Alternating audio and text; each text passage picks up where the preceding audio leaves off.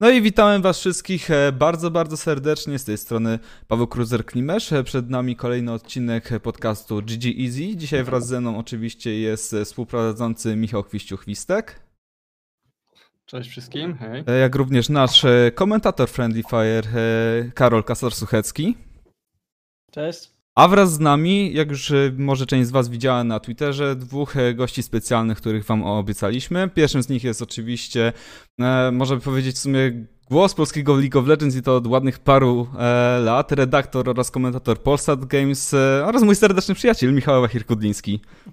Dziękuję za zaproszenie, miło Ciebie widzieć, Cruzerze chociażby przez kamerkę. E, no i naszym drugim gościem z kolei jest, e, nie bójmy się tego słowa, jedna z legend polskiej sceny Lola, obecnie reprezentujący barwy Agorog na pozycji Eddie Carey e, oraz dobywca tytułu mistrzowskiego na tegorocznej edycji turnieju European Masters Summer 2020, Paweł Ulajt-Pruski.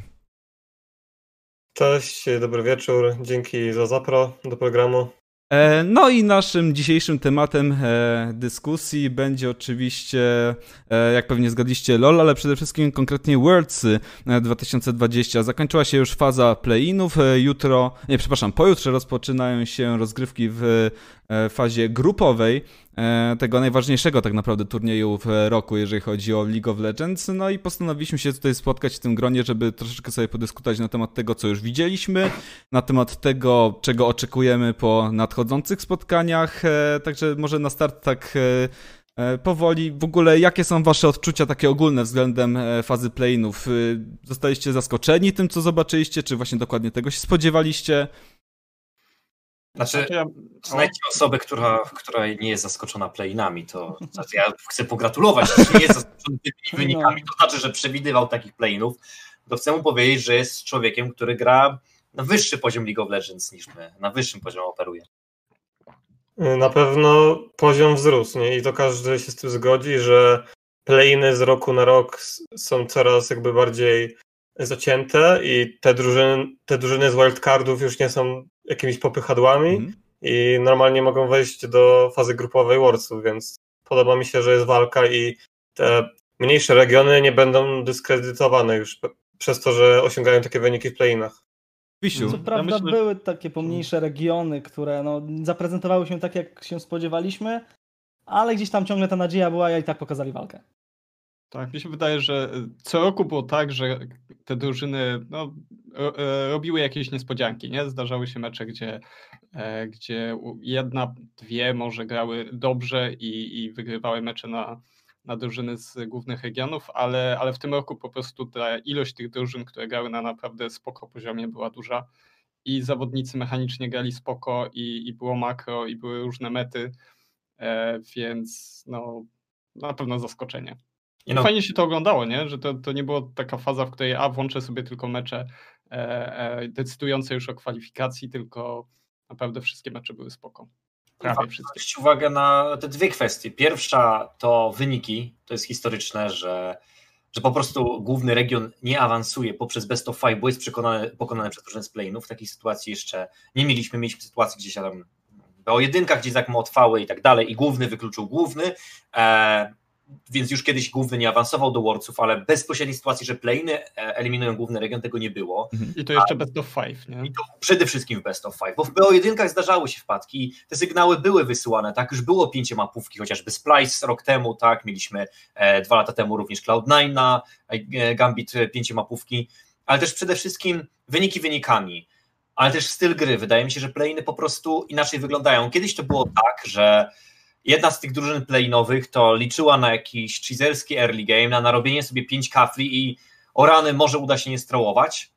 A teraz widzisz, może inaczej, jako komentator, komentując playny 2-3 lata temu, widzę, że główny region jest w deficycie 5000, to ja nie mówię, że to jest skończona gra. Ja mówię, że o, jak oni mogą skombekować? Z reguły skombekują, no przecież nie przegrają. I z reguły nie przegrywali, kombekowali, bo drużynom brakowało konsekwencji z tych mniejszych regionów. Teraz, jeśli dasz im 3000 przewagi, to nie wygrają tę grę jeśli nie zrobią błędów, a tych błędów nadal było mnóstwo, e, to nie były czyste gry, ale teraz jeśli e, drużyna z Europy, drużyna z Chin, drużyna z Ameryki będzie do tyłu w złocie, to przegra grę. Normalne prawidła League of Legends zaczynają obowiązywać, więc mówimy tutaj o normalnym turnieju, a nie gdzie jednak mamy dwa zupełnie różne rzędy poziomu League of Legends. Taka ogólna teza, mam wrażenie, jest i to ze wszystkich stron pływająca, że e, poziom gry wzrósł i to na całej, y, we wszystkich regionach e, biorących udział w Worldce i również te wildcardowe e, zespoły również e, reprezentują ten taki poziom światowy, przez co te playiny wyglądały zupełnie chyba inaczej niż wszystkie do tej pory. Jestem ciekawy, Paweł, twojego zdania, tak z perspektywy gracza, gdzie upatrujesz właśnie powodu, dla którego nagle poziom gry wzrósł tak zauważalnie, bym powiedział? Hmm. W sumie mi ciężko powiedzieć. Wiem, że na pewno skrimowaliśmy na te niektóre drużyny mm -hmm. z tych playinów, między innymi Unicorns of Love i Supermassive. I szczerze to radziliśmy sobie na nich bardzo dobrze, więc ja przed tym turniejem nie myślałem, że oni będą jakąś potęgą, ale z drugiej strony my no, nam, nam nasiadła meta na Masters, my y, też wygrywaliśmy wszystkie screamy, więc to tak ciężko mi powiedzieć po prostu, czy oni właśnie już wtedy byli y, silni, czy dopiero powiedzmy w playinach się odpalili, może te dwa tygodnie screamowania e, na jakieś drużyny e, na Worldsach dały im bardzo dużo. Mhm. Ciężko mi powiedzieć, ale na pewno Rosja i Turcja to już były takie regiony, które zbliżały się do tego poziomu od lat i jak spojrzymy na przykład na Japonię, no to według mnie ten region jeszcze długo, długo się nie przebije do, do głównego turnieju i po prostu są regiony, które się o wiele szybciej rozwinęły z wildcardów i są takie, które dalej stoją w miejscu. I według mnie właśnie e, Rosja i Turcja, one już e, pokazywały od, od lat, że są bardzo blisko dostania się do, do play-inów. Zresztą jak e, chyba wcześniej już występowały na Worldsach jakieś drużyny stamtąd, z tego co pamiętam, więc no wydaje mi się, że po prostu spodziewałem się dobrego poziomu od tych dwóch ekip, od tych dwóch regionów, ale od reszty no, jak patrzyłem właśnie na niektóre zespoły, nawet ników nie, zna, nie znałem kompletnie, więc ciężko by, było mi powiedzieć. Ale na pewno, to, jeśli ktoś jest ogarniętą drużyną i ma dobrego trenera i przyjeżdża na dwa, ma dwa tygodnie screamów e, na jakieś najlepsze zespoły na świecie, to na pewno można dużo podgonić e, tego poziomu i nauczyć się. Mhm. Mhm. Mika w sumie o tym wspominał. Widać, że, A, Kriściu, mów. No, e, że było widać, że oni mechanicznie mają zawodników. Najczęściej to jest tak, że nie wszyscy, e, nie cała drużyna ma te, te umiejętności mechaniczne, ale dwóch, trzech zawodników te drużyny posiadają takich, takich którzy mogą spokojnie mm, dorównywać zawodnikom z wyższej ligi. Nie? I mam wrażenie też, nie wiem, nie jestem zawodnikiem, więc nie, nie znam dokładnie. E, poziomu e, graczy, nie wiem, w solo queue i tak dalej, ale mam wrażenie, że sam ten base level tych, tych drużyn, oni już znają te podstawy makro, znają podstawy e, laningu lepiej, że to nie jest tak duża przewaga i teraz za, zaczyna się liczyć ta koordynacja i te umiejętności właśnie mechaniczne, nie? I, i widać, że oni po prostu te, te drużyny właśnie z Rosji, z Turcji e, dorównały e, europejskim.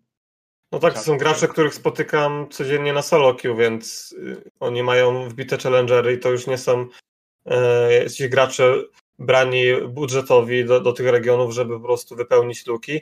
E, oni już mają normalnie Koreańczyków w składzie, więc e, wydaje mi się, że te regiony już nie są przelewki po prostu i na pewno e, te parę lat potrzebowali, żeby się rozkręcić i no w tych regionach, nawet w Turcji, według mnie były dwa, trzy dobre zespoły, bardzo silne, które mogłyby właśnie rywalizować w takich playinach, więc po prostu te regiony już rozwinęły się e, tak mocno przez te lata, że mają większą pulę graczy, po prostu, którzy, więcej graczy mhm. E, nie boi się pójść do takiej Turcji właśnie, bo już nie uważa tego za jakiś krok straconej kariery, tak?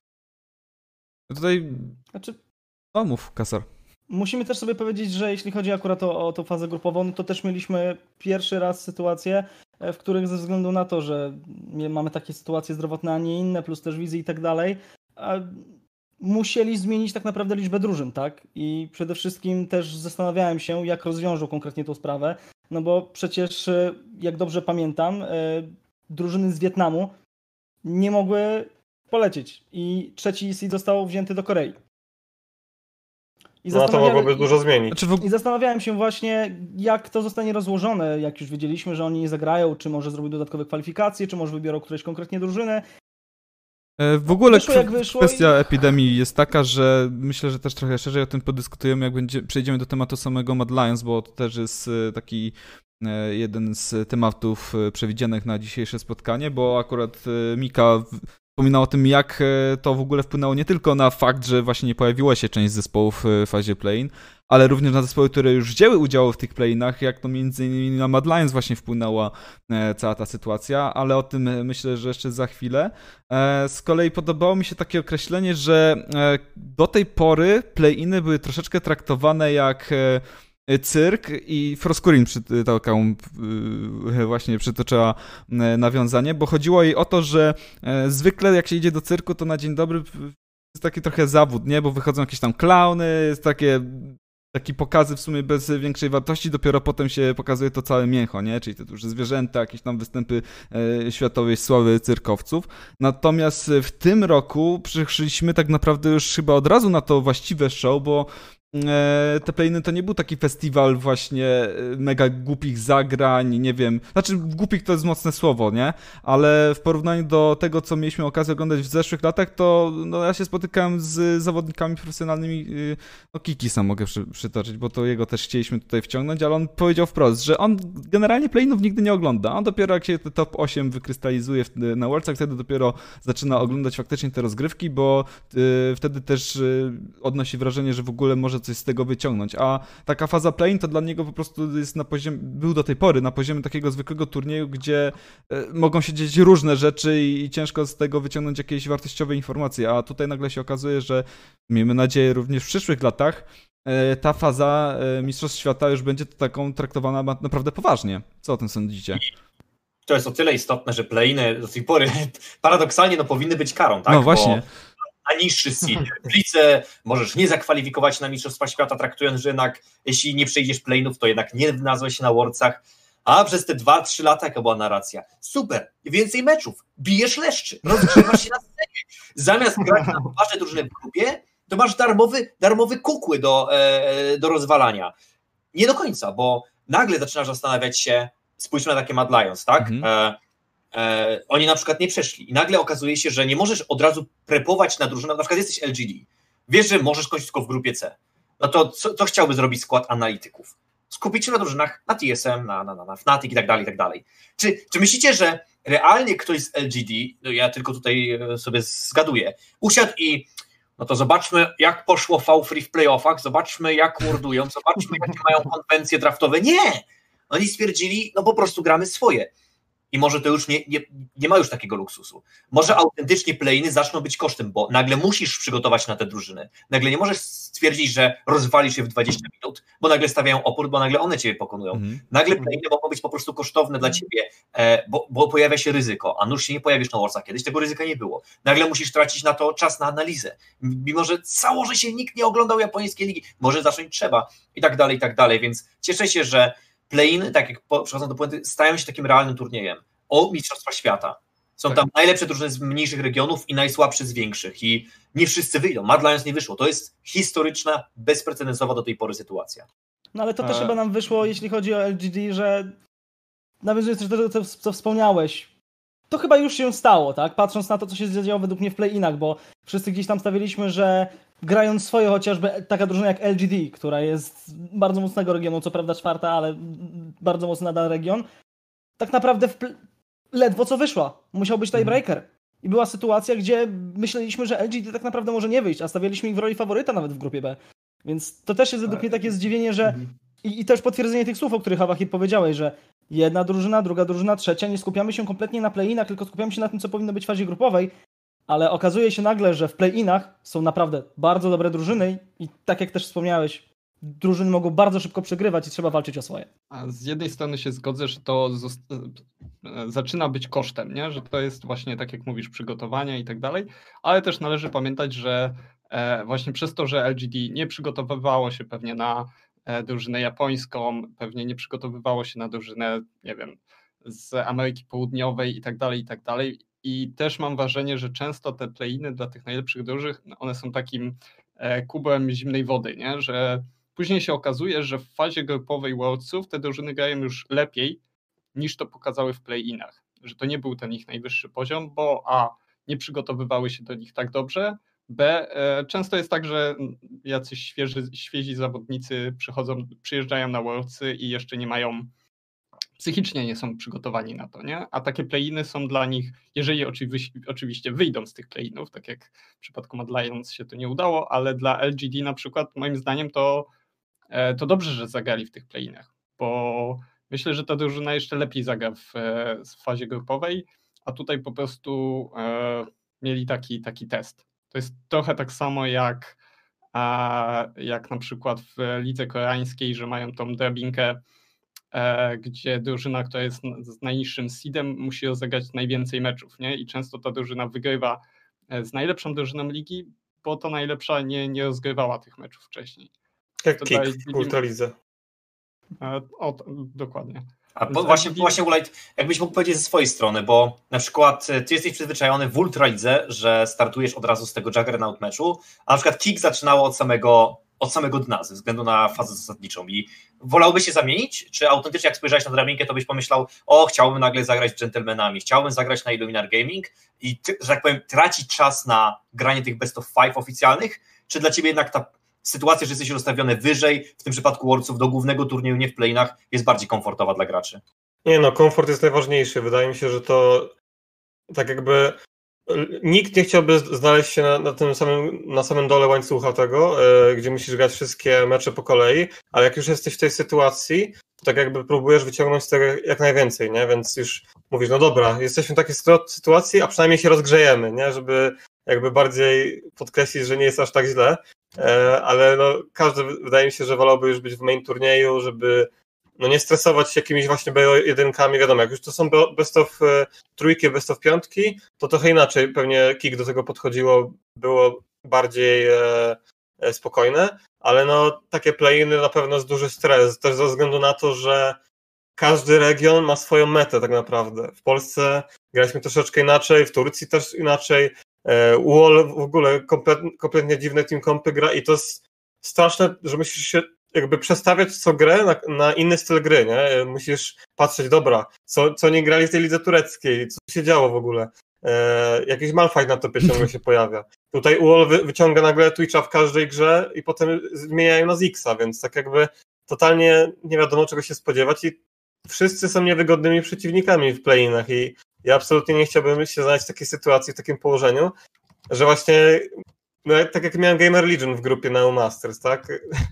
Nikt nie chciał na nich grać i szczerze to odcieszyliśmy się bardzo, że mieliśmy ich w grupie, jak już wygraliśmy. No, jakby jak wygraliśmy, to wiedzieliśmy, że się pozbyliśmy ich na dobre, aczkolwiek potem spotkaliśmy się w finale, co dla mnie było e, nie do zrozumienia, ale po prostu w grupie bardzo nie chcesz e, takiej właśnie drużyn jak Gamer Legion, e, jakieś, ale właśnie, jak jest inny region, to dla mnie ta drużyna może grać jak Gamer Legion, że może właśnie mieć swoje piki, których ty w ogóle się nie spodziewasz, więc takich playinach, gdzie masz te pięć różnych regionów, powiedzmy, no to tak naprawdę masz pięć różnych Gamer Legion i niektórzy grają pod bota, niektórzy pod topa, a niektórzy w ogóle e, pod dżunglę grają, więc ja bym nie chciał się w takim położeniu znaleźć i trochę współczuję tym drużynom w playinach.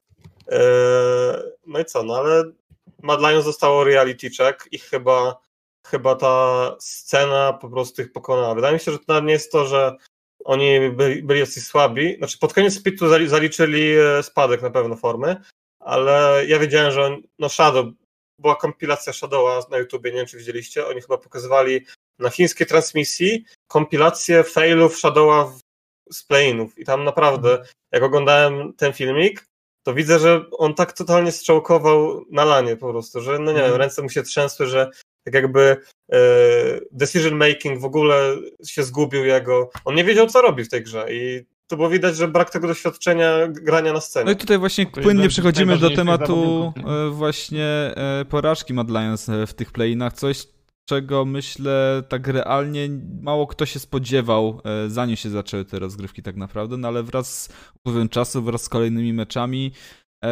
no to, że są jakieś tam problemy w tym zespole e, zaczynało być coraz bardziej widoczne, jak jakby kilka e, powodów, dla których tak mogło się zdarzyć, no, dzisiejszym odcinku Euforii trener Mad Lions zdradził, ale zanim może to wyjawię, to jestem ciekawy waszej opinii, e, z czego to właśnie wynikało i, i, i, też e, jakie są wasze przemyślenia na ten temat. Oprócz tego oczywistego, o czym wspomniał Awahir mimochodem wcześniej, czyli że e, no, teraz faktycznie trzeba się przygotowywać do tych playinów, bo nawet główny region może zostać wyeliminowany, nie?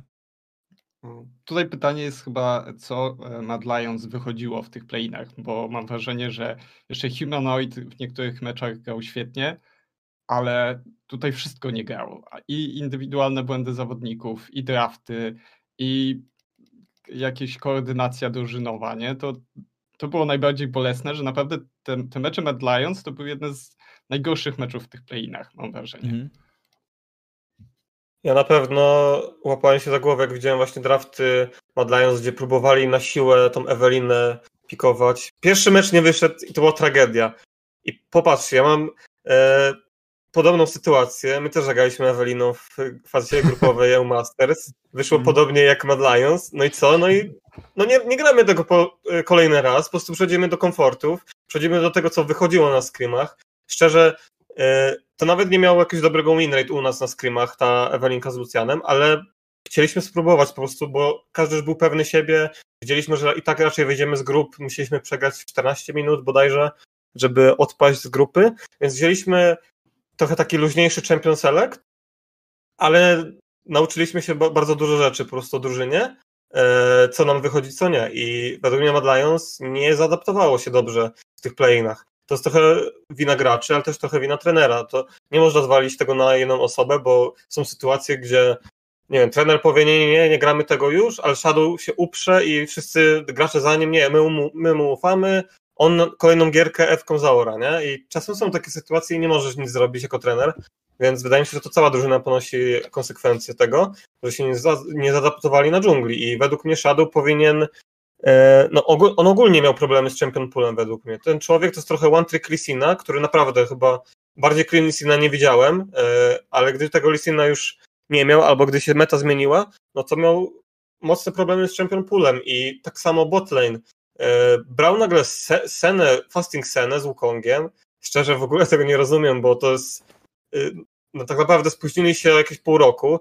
Pamiętam, że oni byli mistrzami i właśnie Kaiser był mistrzem Wukonga, tak? No, 3-0 I, I trochę im się wkręciło to. Według mnie trochę im się wkręciło, że to będzie dobre i tak, nawet jeśli Sena parę miesięcy temu dostała nerfy na suporcie na y, procent dropienia dusz. Według mnie to był błąd właśnie, że brali takie tym kompy. A gdy, gra, gdy grali Ezreala, widziałem, że pamiętam pierwszą gierkę Ezrealem spokojnie wygrali i mieli free wina, po czym wracali znowu do tej sceny Wukonga i przegrywali kolejną grę na tej komp y, kompozycji, tak? Więc tak jakby nie uczyli się zbytnio na błędach i nie, nie wiem, czy Karzi grał w ogóle Twitchem na Worldsach, bo nie pamiętam. Nie, jedną, jedną grę. Jedną gierkę, tak? Tam z Kaiserem, gdzie Humanoid miał 0,5. Okej, okej. I oni przegrali tą grę, tak? tak? Tak, oni przegrali tą grę. No właśnie i też oglądając metę splaynową, E, zauważyłem, że Caitlyn totalnie została tak jakby zdropowana z Prajo, czyli no już nie było frispikowania i banowania, ale według mnie jak ktoś brał jakiegoś Twitcha tak blind i to co chwilę się działo i ludzie bali się wziąć Caitlyn, nie wiem, z Morganą albo z Lux i po prostu spaniszować go tak totalnie, no nie da się grać tego matchupu. Z doświadczenia wiem, bo jestem doświadczonym Twitchem i Caitlyn też dużo grałem, no Zresztą Caitlyn ma, Caitlyn ma pułapki na szczury, więc e, taki tam śmieszny żarcik. E, wydaje mi się po prostu, że ludzie się bali paniszować tego Twitcha i jak już nie grasz tym Twitchem dobrze, tak jak Mad Lions, według mnie Karzi to nie jest jego styl gry, to według mnie powinien znaleźć kontrę na to, już trenować na screamach, dobra, potrenujmy matchupy Caitlyn na Twitcha, jak ktoś to będzie grać, to od razu lecimy z Caitlyn i totalne oro. Mhm. E, nie oczekuję jakiegoś Dravena, bo od Hansamy mogę się spodziewać Dravena, ale jakiegoś nie, gracza, który nie gra tym historycznie, no to ciężko, ale no ta Caitlyn, to co, no, dostała nerfa na 2 AD znowu, z, z, tego co pamiętam, no to był jakiś mini nerf znowu i nagle ludzie, co, koniec, nie gramy Caitlyn w ogóle? No trochę tego nie rozumiem po prostu. Michał, twoje no przemyślenia? No, taka, taka dżentelmeńska umowa, nie? Jakaś na playinach, no. że, że nie, nie gramy Caitlyn. Czasem tak jest, że ktoś przegrywa, potem druga drużyna nie, nie bierze, ty myślisz, czemu oni tego nie biorą, dobra, to my też nie musimy brać, w sumie ta Caitlyn jest wkurzająca, to nie grajmy. A Wahir? Znaczy, Lions też chyba, przepraszam, że tak Jasne. wejdę, wydaje mi się, że nie wspomniałeś Wulaj tak naprawdę też o Rome, który no nie oszukujmy się, nie miał najlepszych też ostatnich gier w splicie, na Worldsach też nie pokazał z bardzo dobrej strony. W 100% zgodzę się z faktem, że scena stała się troszeczkę bardziej useless według mnie, bo widzieliśmy w tej fazie play-inów na saporcie głównie e, takie postacie, które robiły bardzo dużo ceceków, były łapujące przeciwników Rakan, pojawiało się mnóstwo Leony na saporcie i to były główne piki, a Sena gdzieś tam pomimo tego, że działała chociażby gdzieś tam z Wukongiem, to czasami się to nie sprawdzało i to też może być właśnie ten fakt. Caitlyn faktycznie gdzieś też nie przechodziła, ale też no m- może Orome też grał przez to też, że Shadow grając na Evelyn nie robił też aż takiego dużego prio na topa, czasami kiedy powinien. Może to też był fakt, ale no Mad Lions nie... Pierwszą grę, o której zresztą wspomniałeś, Light, co tam mówiłeś, że Mad Lions łatwo wygrała, ta pierwsza gra była na Inns. To, była, to, to jest region brazylijski. Po Brazylii się przyjechali, ale odtąd no już niestety tylko spadek. Mm. Ba, nawet na Brazylii się nie przyjechali. To była to właśnie kwestia, że, że oni pierwszy mecz zagrali na Evelyn i to tak koślawo i wymęczone wyszło. No, oczywiście no, przypadek Mad Lions będziemy studiować w kontekście wielu rzeczy. No, w kontekście zarówno e, gdzieś tam tego, jak się młodzi spisują, jak i oczywiście brak tego doświadczenia na scenie. Oczywiście zanim oni wystąpili, 14 zaledwie gier na scenie zagrali, tak? Hmm. E, Co, to, co, co jest bardzo małe doświadczenie tak naprawdę, jakie, jakie prezentujesz. Ale myślę, że to nie jest jedyne usprawiedliwienie. Wydaje mi się, że po prostu to, co Ulight mówił, chyba nie było tam szczerej rozmowy na temat tego, co, czym kto może grać i powinien grać. E, wiecie, że wygrali, na tym turnieju wygrali cztery gry, z czego dwie na Ornie.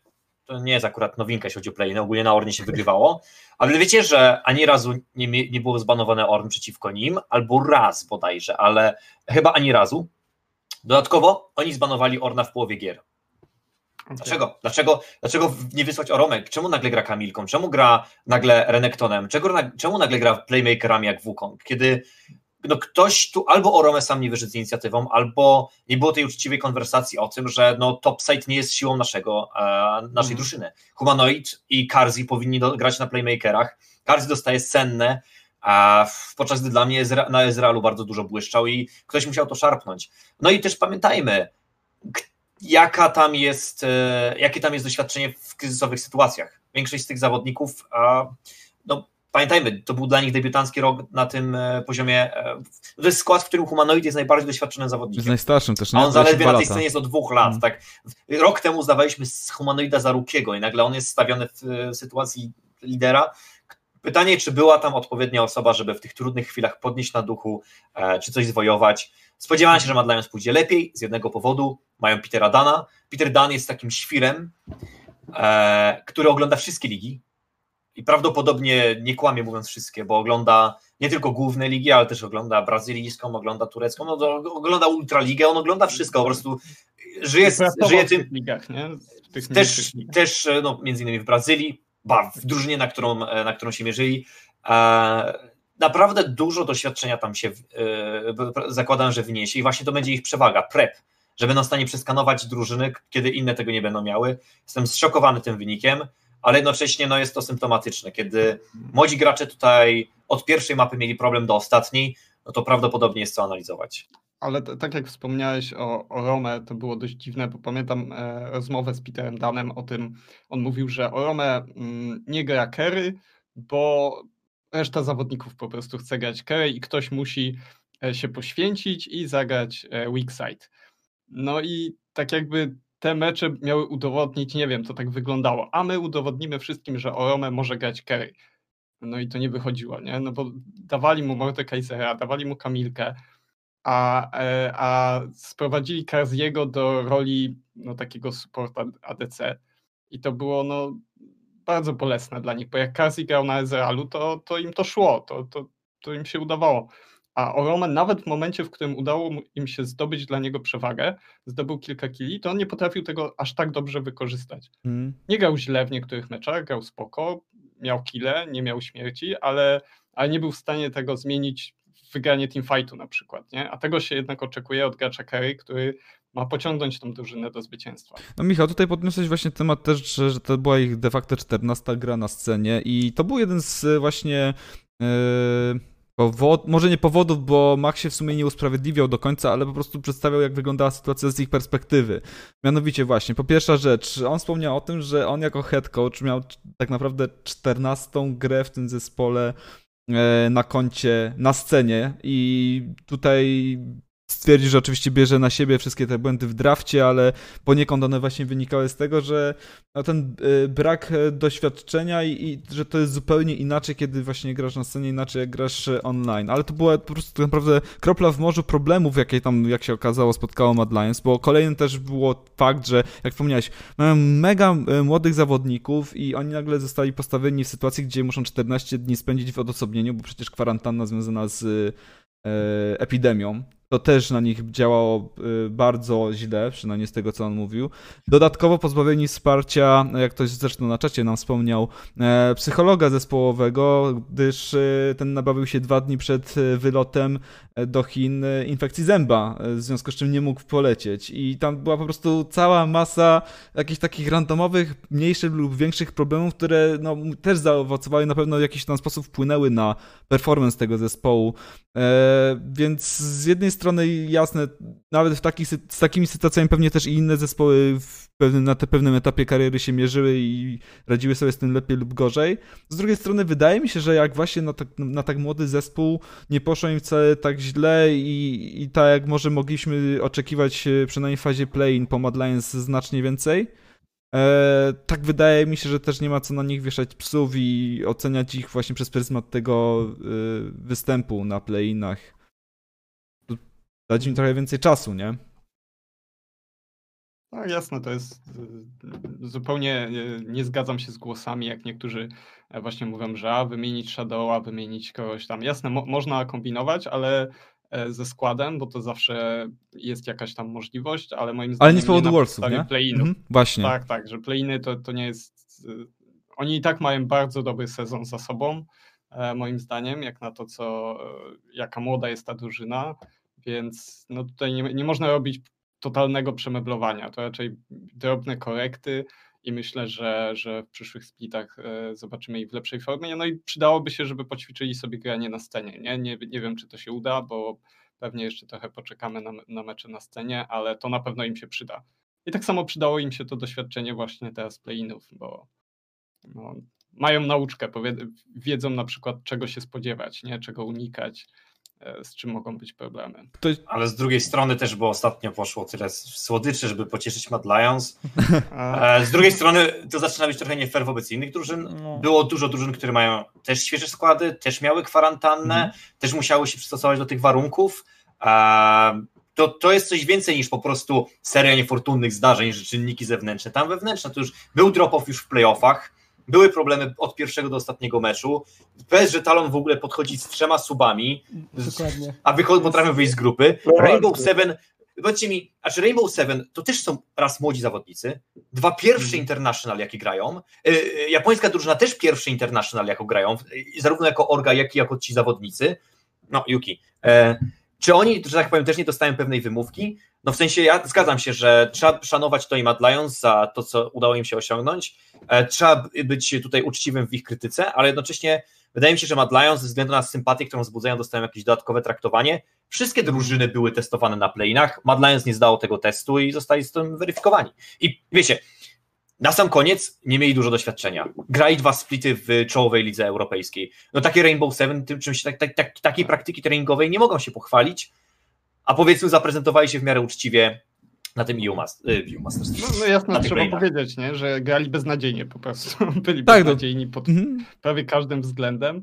Są oczywiście, tak jak mówisz, Rainbow Seven albo e, jakieś inne drużyny, są zawodnicy, którzy po prostu dużo lepiej e, radzą sobie w takich sytuacjach. Nie? To, to jest tak, że e, są zawodnicy, którzy od pierwszego meczu na scenie grają na scenie jeszcze lepiej, a są tacy, którzy albo nigdy się tego nie nauczą, albo uczą się tego długo i, i potrzebują tych meczów. I, i Mad Lions no niestety potrzebo, potrzebuje ich więcej zdecydowanie. Te składowe możemy sobie tak teraz w tym momencie dodawać, tak, bo możemy sobie powiedzieć, że no tak jak chociażby teraz tutaj Awahir powiedziałeś na przykładzie PSG Talon, tak, że trzech subów, tak, ale forma indywidualna i pomimo tego, że zastanawialiśmy się jak z trzema subami, pierwsze miejsce w grupie w playinach.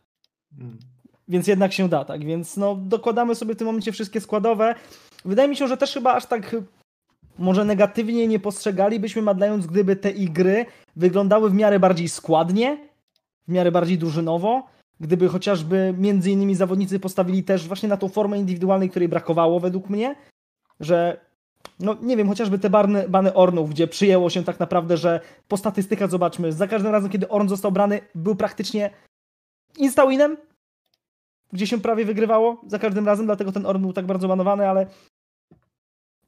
w składzie Mad Lions to nie zagrało, zebrali na pewno cenne doświadczenie, ale na pewno w tym momencie, pomimo tego, że im nie zagrało, muszą teraz obserwować pozostałe drużyny, żeby w końcu na te dobre Ewidentnie błędy po stronie Mad Lions i jeszcze dodatkowo te niefortunne y, przypadki, które im się przydarzyły, które na pewno im nie pomogły w całej tej sytuacji, no złożyły się na ostatecznie też na tą porażkę.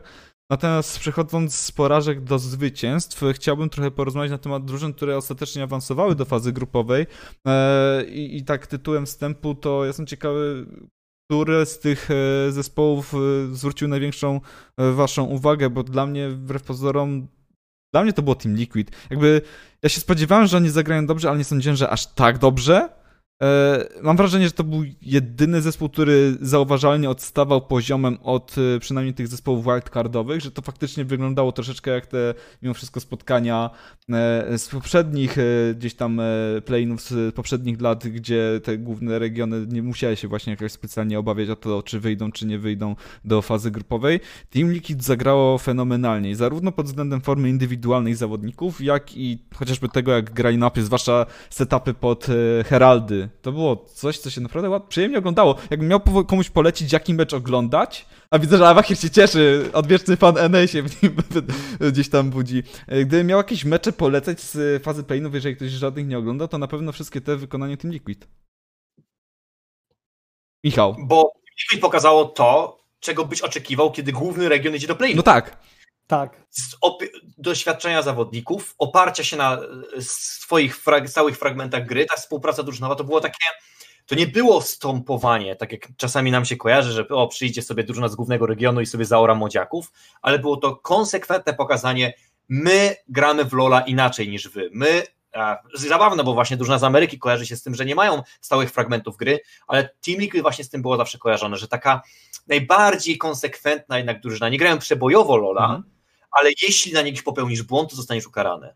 I drużyna e, Team Liquid uważam, że prezentuje bardzo e, przyzwoitego, reaktywnego Lola i zwłaszcza ta gra na Mad Lions taka była e, szczególna. Mad Lions wychodziło za daleko, Team Liquid je skracało. Za pierwszym razem, za drugim razem, za trzecim razem ten Twitch nadawał się idealnie do odpowiedzi i dla mnie to był, wiem, że inni wskażą inne gry, takich, w których Broxach zesmorfował, albo Jensen. Impact miał świetne gry, też trzeba podkreślić tę indywidualną formę, ale dla mnie najbardziej charakterystyczne będzie to zwycięstwo właśnie w BO1 na Lions, mm bo pokazało czym co jest atutem Team Liquid jako drużyny.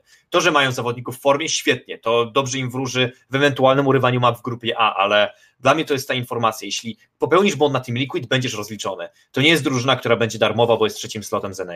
Mhm. Cieszy to, że oni wrócili do tej formy sprzed y, ostatniego splitu, nie? że to jest znowu ten, ten sam Team Liquid, który był jeszcze jak grał Double Lift, czyli oni właśnie e, każą błędy, oni grają e, spokojnie, e, reaktywnie, ale, ale grają to dobrze i tak naprawdę nie potrzebują tego zmieniać, bo na większość drużyn to działa. Może nie, nie wystarczy, nie wiem, na G2, może nie wystarczy na Top Esports, ale ale na resztę i szczególnie takich drużyn z playinów to jest najlepsza strategia, czyli po prostu grać swoje i, i robić to dobrze, nie? No i y, myślę, że tutaj dużą rolę odgrywa też to, że Team Liquid, e, pamiętam, że w tych sezonach, w których wygrywało LCS-y, oni mieli największe problemy z motywacją i przychodzą Worldsy i wszyscy ci zawodnicy, którzy grają już wiele, wiele lat, oni nagle mają motywację. Y, najlepszym przykładem jest Jensen, który po prostu zawsze jak jest, są mecze, które so, się liczą, to on daje radę. Może czasami poza finałami LCS-ów,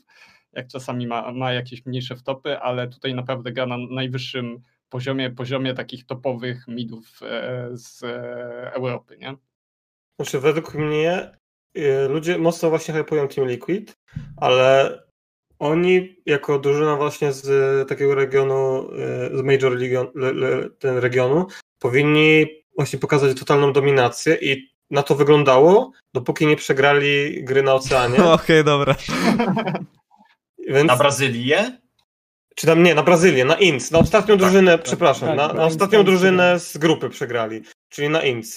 I jeśli jesteś drużyną, która ma przejechać się po playinach, to nie możesz sobie e, e, przegrać na ostatnią drużynę, według mnie, i na głównym turnieju będziesz mieć mocne problemy, bo to dalej są playiny. Mimo, że te playiny wzrosły z poziomem, to oglądając ich gry, oni mocno polegali na rakanie, chyba trzy gry na rakanie w e, playinach, albo więcej nawet.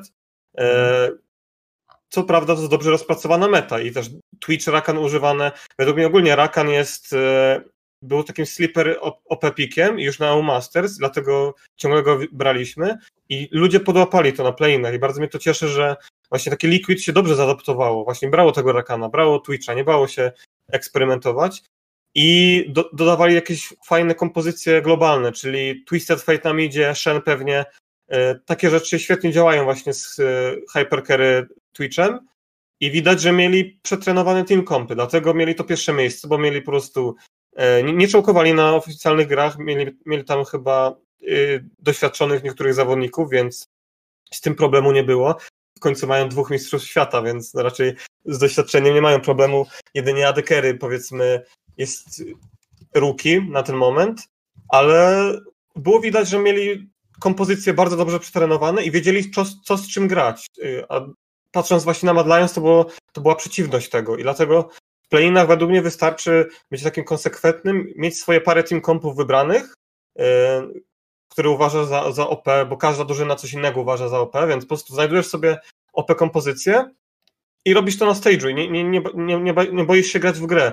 Yy, pikujesz TF-a i gankujesz bota cały czas, yy, albo mm. topa i nie odpuszczasz przeciwnikom. I na pewno to pomogło Liquid tak i tak dominująco przebić się na pierwsze miejsce, bo nie można tego odmówić, ale ta porażka na ostatnie miejsce w grupie, no tro, trochę tak jakby zszargały ich reputację u mnie. Szczerze, ja bym nie przykładał takiej dużej uwagi do tego meczu, bo był to właśnie mecz już e, ostatni, jak mieli 3-0 i może tutaj było też trochę to, że właśnie znowu nie, nie znaleźli motywacji, bo później mieli tiebreaker o pierwsze miejsce i wygrali bodajże w 20 minut chyba i to był E, taki stąp w stylu Team Liquid, czyli powoli, spokojnie, ale, ale no wygrali ten mecz bardzo, bardzo przekonująco, więc wydaje ja. mi się, że, że to nie było tak ważne, ale też na czacie e, Tenebo Brosus zauważył, że e, Broxar grał bardzo dużo na Gravesie i, i wszyscy przeciwnicy mu tego Gravesa dawali na tacy i, i to może być problem, nie? Znaczy, Jak się panuje... Ja uważam, że totalnie właśnie powinniśmy zwrócić uwagę na tę porażkę. Dlatego, że e, sami stwierdzili, że chcą spróbować innego Team Compu, tak? Nie, nie, wiem, czy to były problemy z motywacją. Wydaje mi się, że kiedy masz jedną BO1 od Worców, a ryzyko, że spadniesz do tiebreakera, że przegrasz ten tiebreaker, bo to jest BO1, potem BO5, nagle musisz grać na LGD, e, Worcy bardzo szybko mogły im się wymknąć. Więc na pewno nawet nie kwestia motywacji, ale oni stwierdzili, że chcą spróbować jakiejś innej kompozycji bo spadasz mm. na, najwyraźniej na, na, ewentualnie na, na, na, na tę dogrywkę. I poszło im słabo, że właśnie odeszli od tego, co dla nich działa, bo fajnie, że rozgryźli sobie Rakana, że rozgryźli Twitcha, że mają tego Gravesa, że mają to otrenowane, chcieli spróbować czegoś nowego i to zawiodło. I sorry, jeśli sprawdziła cię drużyna z Brazylii, to sprawdzicie Suning, to sprawdzicie G2. I to jest ten problem dla mnie z tym Liquid jestem zadowolony i tak, i tak, bo no nie pamię pamiętajmy, spadli troszeczkę z rowerka w tych playoffach, tak? Porażka na FlyQuest e, w pięciu, w pięciu mapach, porażka na TSM w pięciu mapach. Więc nie miałem, że tak powiem, gorących myśli e, o Team Liquid, widząc ich podchodzących do play play-inów. Spisali się, zwłaszcza indywidualnie, zwłaszcza drużynowo. Ale tak zaskoczyć może ich, zwłaszcza ten styl gry Suning oraz e, G2, że ja nie widzę ich po prostu wychodzących z tamtej grupy, mimo że pokazali się przyzwoicie jak na play. No to jest kwestia... Ja chcę też nakreślić, e, Wahir, że w tej grze, co przegrali na INS, właśnie Twitch był zbanowany, Grace był zbanowany i Shen był zbanowany. I widać, że zrzucili ich właśnie z tego komfortu screamowego, z tych najbardziej, wyłączyli większość ich najbardziej prze, przetrenowanych team kompów, no i zaczęły się problemy, tak? I to, to jest taki yy, warning trochę po prostu dla Liquid. Taka jedna porażka jeszcze nie, świadczy, że są słabą drużyną, ale no już można kwestionować, czy poradzą sobie w główny, głównej fazie Worldsów, tak? No bo to się liczy. No tam no. będą grali Ale... na zespoły, które powinny w miarę szybko zidentyfikować słabe punkty ich yy, gry, a właściwie mocne punkty i jak przeciw nim działać i tak jak też wspomniałeś Michał i e, Ulight, że oni próbowali zagrać coś innego i nagle okazuje się, że nawet zespół z Brazylii jest w stanie ich e, pokonać wtedy, nie? E, więc teraz Mhm. pozostaje tylko pytanie takie, czy oni mają jakiś jeszcze plan C, powiedzmy, który będzie w ich wykonaniu skuteczniejszy, czy no, budzą się z ręką w nocniku, że jeżeli odbierzesz im zabawki, z którymi się czują dobrze, to nagle totalnie nie wiedzą jak grać, nie? Znaczy, Znaczy, to ja nie wierzę, że w ogóle. Znaczy, Team Liquid, tak? Zacznijmy od tego. No, Impact, tak? Zawodnik, który na topie jest już znany w NA jak chce, tak? Mamy Jensena, który od sezonu drugiego tak naprawdę na midzie jest jednym z najlepszych midlanerów na świecie, tak? E, Tactical, który według mnie na tych postaciach, które mi grał, pokazał się naprawdę z bardzo dobrej strony i pomimo tego, że faktycznie wtedy, kiedy tam Twitch został zbanowany, nie zagrał najlepiej, to i tak pokazał się z bardzo dobrej strony na tych comfort pickach, więc pomimo tego, że mówimy teraz, że Team Liquid, no tak jak też e, wspomniał chociażby e, Michał, tak jak ty Wolaj wspomniałeś, że kiedy został zbanowany ich komfort, poradzili sobie gorzej. Ja nie wierzę, żeby przez ten czas przerwy w tym momencie, którym mamy, do czasu fazy grupowej, przez te kilka dni, nie powiedzieli sobie, panowie, my przecież poza ten komfort też potrafimy grać. Oni nieraz udowadniali, że to, co tak naprawdę było kiedyś słabością y, pozostałych drużyn, czyli niestandardowe piki, to akurat też u indywidualnych właśnie tych zawodników działało, więc patrząc na Team Liquid, wydaje mi się, że możliwe, że w fazie grupowej poradzą sobie, zresztą NA za każdym razem w fazie grupowej na Worldsach I to było dla mnie dziwne, że za każdym razem udało się im uszczknąć chociażby albo wyjście, albo cokolwiek. I tak w tym momencie, jak jeszcze patrzę teraz na, na play-iny, bo tak powiedzieliśmy sobie o Team Liquids, dla mnie pozytywnym wrażeniem na pewno jest Unicorns of Love. Na pewno drużyna z Rosji, ale dlaczego pozytywnym zaskoczeniem? Kasa, zostańmy jeszcze przy Team Mhm. Liquid. Ja chciałem tylko się odnieść od- do tego, że oni grają e, właśnie przewidywalnie dość, mają ten, ten swój, swoje piki i jasne, potrzebują na pewno innych pików i to, nie, to im nie wystarczy, ale oni też jak zajmowali to drugie miejsce w, na MSI, to oni też byli krytykowani za to, że oni grają jednym stylem, że bez problemu każdy może ich po prostu odczytać, może i G2 to zrobiło, wiedzieli co będą grali e, i, i ich po prostu rozpracowali, ale nie wszystkie drużyny potrafią to tak karać i jeżeli Liquid znajdzie sobie piki i zostanie przy tym swoim stylu, to jasne, to nie pozwoli im raczej na pewno wygrać mistrzostw, ale na drużyny, które robią błędy, e, może wystarczyć. Wydaje mi się, że w fazie grupowej, szczególnie gdzie mamy B- BO jedynki i te błędy się zdarzają i to są pierwsze mecze, wszyscy jeszcze mają w pierwszym tygodniu nerwy, to właśnie ta, mm, ta pewność siebie Team Liquid, to, że mają te przećwiczone team kompy, nie każdy zbanuje im tego Gravesa, nie każdy zbanuje im tego Twitcha. Myślę, że, e, że mogą sobie poradzić, ale oczywiście to nie znaczy, że to jest najlepsza nagle drużyna Worldsów, bo pozamiatała play-iny, nie?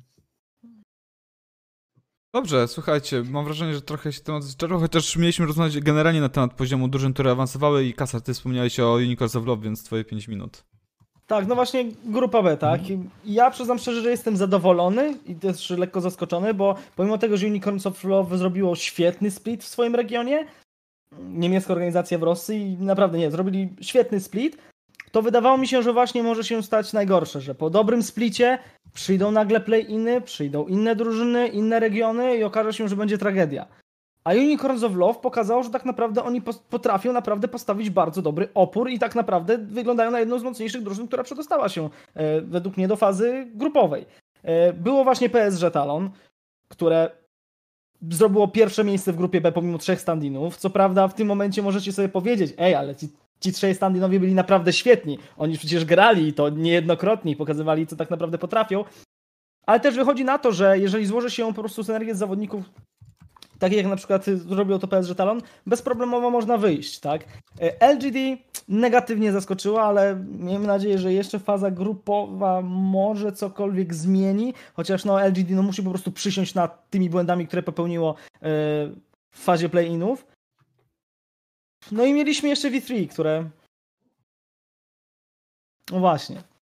Znaczy ja bym już nie, nie rozmawiał za bardzo o tych drużynach, które nie przeszły, bo to Tak, tak. e, pogadamy przez 4 godziny, zanim dojdziemy do fazy grupowej, ale może jeszcze e, każdy jakiś, co, co, co wam się podobało właśnie w tych meczach, czy to Unicorns of Love, czy, czy PSG, czy macie jakieś przemyślenia? Na pewno UOL e, wrażenie na mnie zrobił gadżet. To wiadomo dlaczego, bo miał świetnego Twitchek.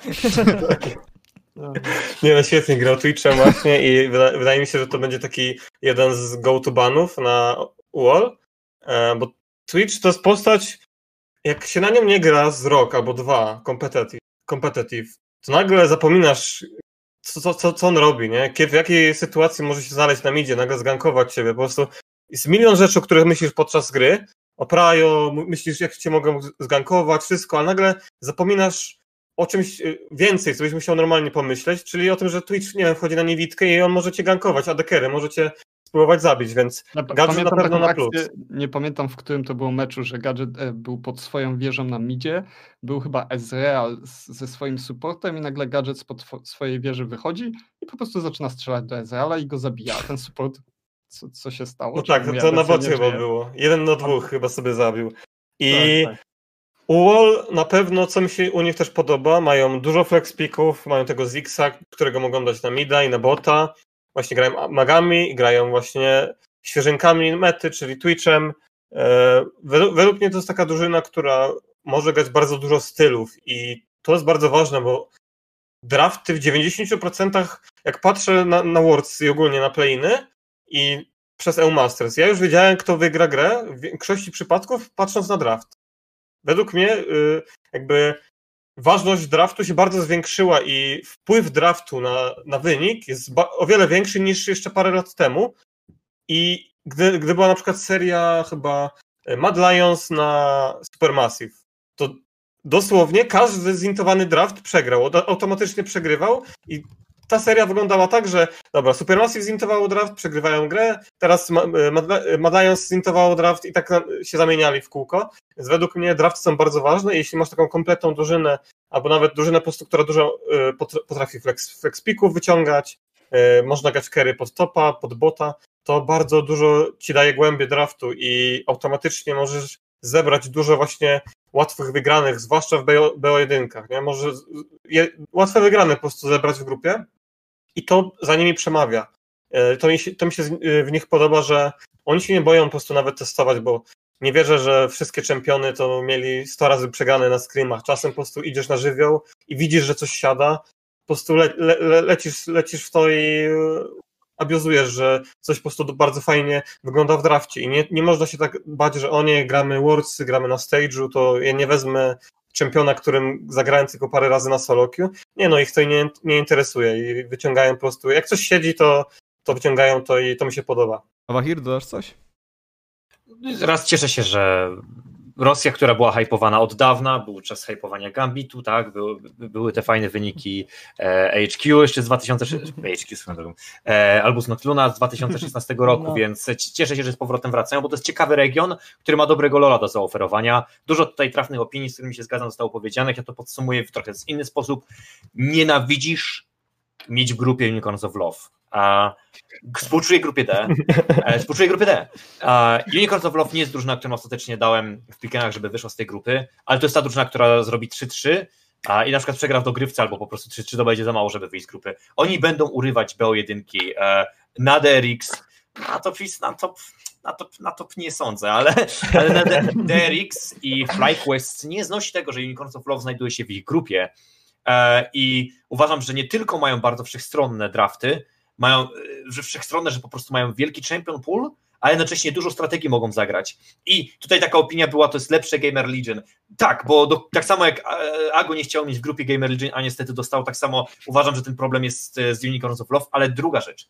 Gamer Legions, okej, różne piki robili, ale cały czas wiesz, że to będzie AP bot, że to będzie AD dżungla i mid i najchętniej tank na topie. I jest ta pewna schematyczność. W Unicorns of Love nie ma schematyczności. Oni co BO1 zupełnie inne rzeczy testują, inne rzeczy e, robią z komfortem. To może być AD carry normalny, bo gadżet nagle gra świetnie Twitchem, ale wybanujesz mu marksmanów, zagrać ci Orianką, zagrać ci Swainem. Ja myślę, że to jest siła Unicorns of Love. Jest po prostu nieprzewidywalne, e, co mogą zaprezentować, a jednocześnie nie boją się grać. Nabrali komfortu, zestąpowali Rosję w tym roku całkowicie i ta pewność siebie będzie zmorą dla FlyQuest oraz dla e, Dragon X, drużyny, które potrafią mieć wątpliwe mapy. Myślę, że ja bym jeszcze tylko na koniec e, chciałbym powiedzieć, że moim zdaniem Shippy, czyli trener Unicorns of Love od samego początku istnienia tej organizacji, to chyba jeden z najmniej docenianych trenerów w historii Lola, bo jest to trener, który doszedł z drużynami, które naprawdę patrząc na ich skład, przynajmniej wtedy, bo oczywiście mieli Helisanga, mieli Wizzy Chachi, ale nikt by nie pomyślał, że dojdą dwa razy do finałów LCS-ów. E, do Leca się nie dostali, bo kwestie organizacji i tak dalej, i tak dalej, ale e, w tej lidze rosyjskiej też radzą sobie świetnie. Też przecież e, rok temu prawie się dostali do, na Worldsy, więc no, on musi, jedynym elementem wspólnym wszystkich drużyn Unicorns of Love jest Shippy i, i myślę, że on ma duże, duże znaczenie. Nawet jeżeli nie chodzi o samą, nie wiem, piki czy, czy trenowanie, ale chociażby wybór zawodników, nie? Że potrafił złożyć tak świetną drużynę z e, zawodników rosyjskich. Ale wiecie od kiedy jest w Wolu? Właśnie on jest od... No, mów, mów, mów. A, on jest od 2013, tylko chciałem powiedzieć. Nie wiem, czy widzowie zdają sobie tak? sprawę, okay. ale Shippy jest w Wallu od 2013 yeah. roku. Miał, miał, miał pół roku w SK Gaming, gdzie został wywalony. E, pomijmy ten etap, ale tak, tak, on był w Spring 2019, był trenerem SK i zastąpił go wtedy Orany, ten trener bardzo znany, z Polską kojarzy memy. A już uciekło mi, napiszę na czacie. E, a poza tym tyle lat w Unicorns of Love, w różnych regionach. E, miewał wzloty, miewał upadki. E, nie zapominajmy też o upadkach. Chwaląc go, pamiętajmy, miał też parę bardzo słabych sytuacji. Wciąż Shippy, no podziwiam go za wytrwałość i za konsekwencje. No bo jego ojciec jest właścicielem, nie? Unicorns. No tak, i taka rzecz, która się ciągnie z UOL według mnie i z tą organizacją. Zawsze jak widzę, mimo że te drużyny mają zupełnie innych graczy, to nie zawsze grają co chcą po prostu, pikują, właśnie mają tą wolność pików banów, e, grają też pod chaos. Ja pamiętam zawsze, jak oglądałem Kikisa właśnie w UOL, co on tam wyciągał, Gnara na dżungli, Szakosa, Udyra, po prostu oni się nie bali. No tak jest i dokładnie te, te piki, e, te, te postaw, ta wolność w pikach banach została do dzisiaj w tej organizacji. Nawet jak jest organizacja e, UOL w Niemczech, bo oni mają jeszcze jedną dywizję w, w Niemczech, w Prime League, no to oni tak samo grają. Oni mają chyba Envy Carry na midzie który no, gra jakimś nokturnem na midzie, więc... A jak mówisz, że... Coś, coś takiego się stało, że wszystkie drużyny pod tą banderą po prostu mhm. pikują bardzo mają, dziwne postacie. Jak, no. Mają taką filozofię, nie? Organizacji, jakąś kulturę, która pozwala na takie rzeczy i to jest... Jak mówisz o Kikisie w Wallu i jego pikach na dżungli, pierwsze co mi... Ja od razu widzę tego TFA i tą Kale w dżungli na I Am Cologne 2014. jak trzymał swoją drogą, to też tak mi się akurat zapadł w pamięć ten mecz, bo to był jeden z pierwszych, który miałem przyjemność komentować w ogóle ze studia, w Tychach jeszcze, rany, lata temu. Natomiast e, będąc właśnie przy temacie ról, e, bo chciałbym też powoli zamykać e, tą pierwszą część naszego podcastu, czyli podsumowanie playinów.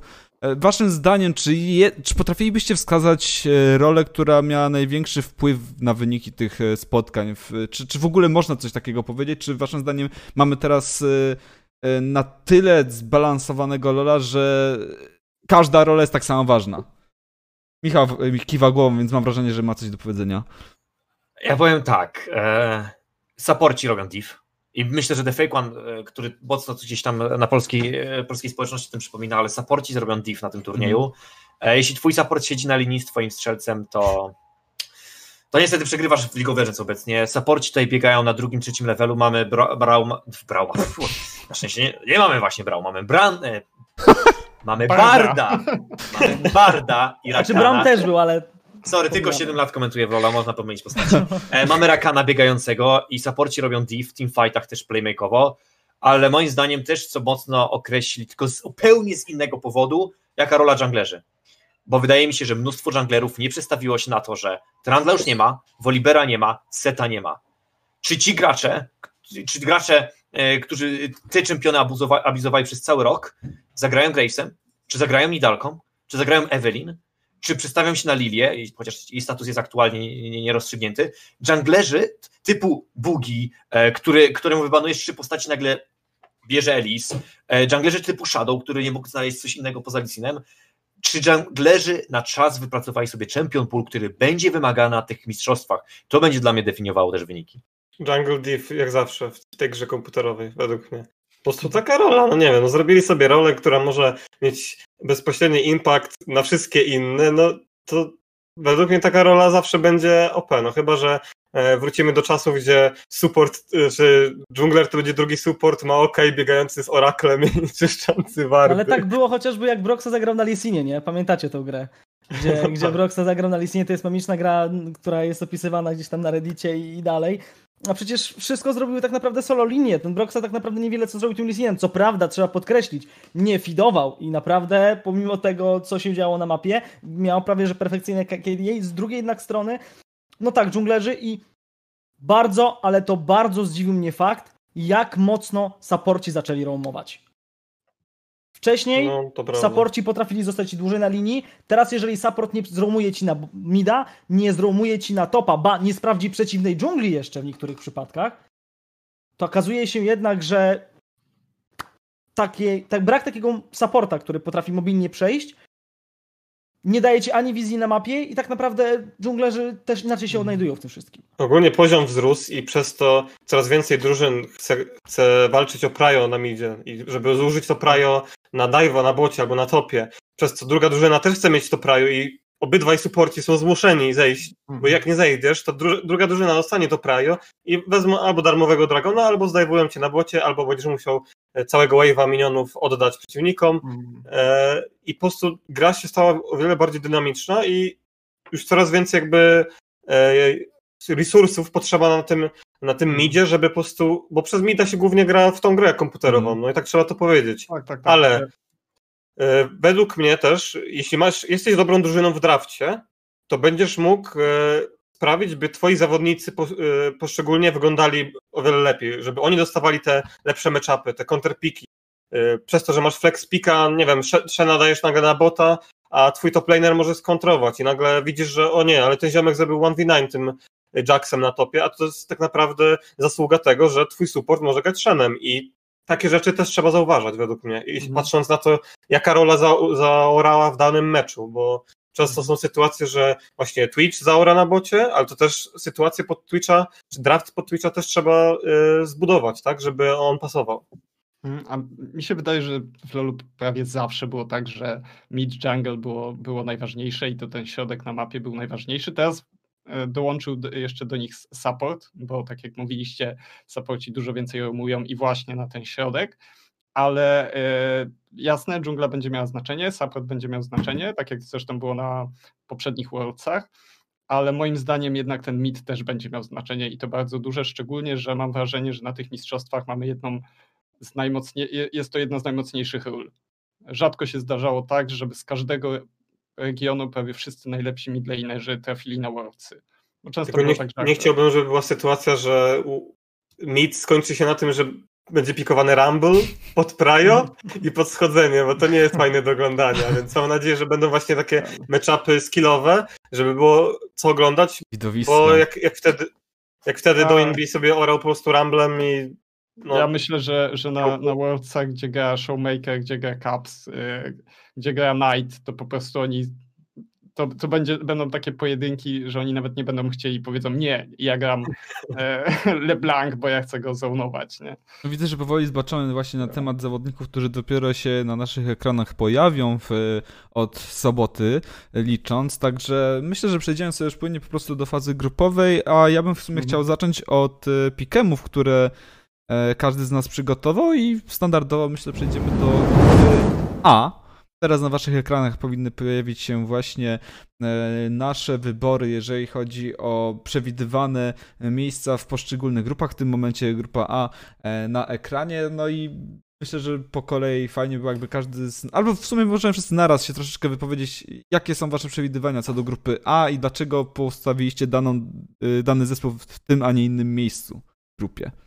E, Znaczy, wydaje mi się, że najlepiej by było po kolei, może drużynami Jasne. i sobie sprawdzać, gdzie każdy umieścił tą drużynę, bo tak trochę w chaosu wprowadzimy, jak każdy zacznie. Jasne, to.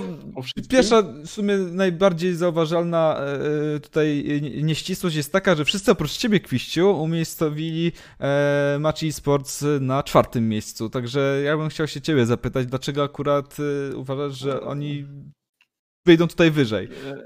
Tak, pi pikem to jest zawsze też jakaś forma zabawy. Mhm. Ja tutaj nie, e, nie jestem może takim super analitykiem, żeby wszystko e, jakoś e, trzymać się, e, jak to powiedzieć, mieć argument za każdym moim wyborem, Jasne. bo ma maczy nie oglądam. Chińską ligę oglądałem playoffy, koreańską oglądałem playoffy, ale też nie oglądałem tych lig regularnie. E, a zauważyłem od tych zawsze te play-iny już od, nie wiem, w którym sezonie one się zaczęły, w piątym może. E, W siódmym. zawsze, w którym? Znaczy, a, że wcześniej były wildcardowe turnieje w 15 i 16 roku i 14, ale play-iny są od 17. A, nie, nie play-iny, przepraszam, pikem. Ta zabawa. A. To pikem już trwa. Zmyliłeś mnie, sorry. Tak. Pikiem od E, 16 chodzi- jest, czy jeszcze wcześniej? Ale nieważne. Chodzi mi raczej o to, że zawsze jest taka prawidłowość, że jeżeli e, głosujesz tak, jak Większość? powinieneś, czyli wybierasz sobie faworytów, to nigdy nie trafisz wszystkich, bo na każdych Worldsach było tak, że jedna, przynajmniej jedna grupa okazywała się zupełnym chaosem i, i jakaś drużyna, która była uznawana za zdecydowanego faworyta, po prostu nie wychodziła albo radziła sobie bardzo słabo. I w moim przypadku akurat postawiłem na grupę A. E, wydaje mi się, że e, Team Liquid pokazało się z dobrej strony e, w playinach. G2 moim zdaniem zagra lepiej niż, niż grał w sezonie zasadniczym Leca i, i też na Worldsy się lepiej przygotuje. I wybrałem sobie po prostu, bo też najczęściej jest tak, że jedna chińska drużyna zawala Worldsy i, i dla mnie to będzie Sunning. Mhm. To już masz LGD, już zrobili robotę. A, a, ale właśnie ja uważam, że LGD jeszcze się obudzi. Jasne. Więc, No kolej... więc to jest mój taki, taki pikem e, for fun. E, po prostu nie znam dobrze Sunning, nie, nie znam dobre, dobrze Machi i, i tak zdecydowałem zagłosować. Jasne. Kolejną an... Ja uważam, że nie wybranie. Sa... Nie, że, Jasne, że dawaj. Ja uważam, że nie wybranie, chociaż sam mam troszeczkę inny, nie ze swoim do końca rozumiem e, pikiem. Uważam, że nie wybranie Sunning na drugim albo pierwszym miejscu to jest trochę int. Powiedział Kazar, który dał na trójkę, nie?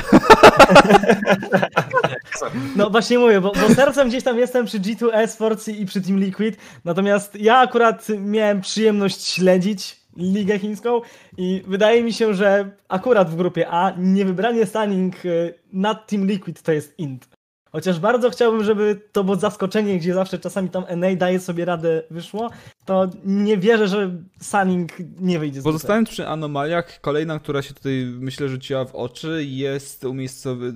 plasowanie na drugiej pozycji G2 przez Awahira, nazwany przez kogoś na czacie w ogóle antypolakiem, bo jesteś jedyną osobą, która właśnie G2 nie dała na miejsce pierwsze. Przybliżysz nam powody takiego wyboru właśnie, Michał? Nie no, warto sobie przypomnieć e, te Worldsy, w których G2 zajęło pierwsze miejsce w grupie. Mhm. Ha! To się nigdy nie zdarzyło. No, Worlds zawsze była ta gra. nie wygrali w swojej grupie. E, I oczywiście to jest taka mało merytoryczna, e, mało, mało merytoryczny take, ponieważ składy były inne, drużyny były inne, grupy były inne, mimo że zawsze w tej grupie A o ironię lądują.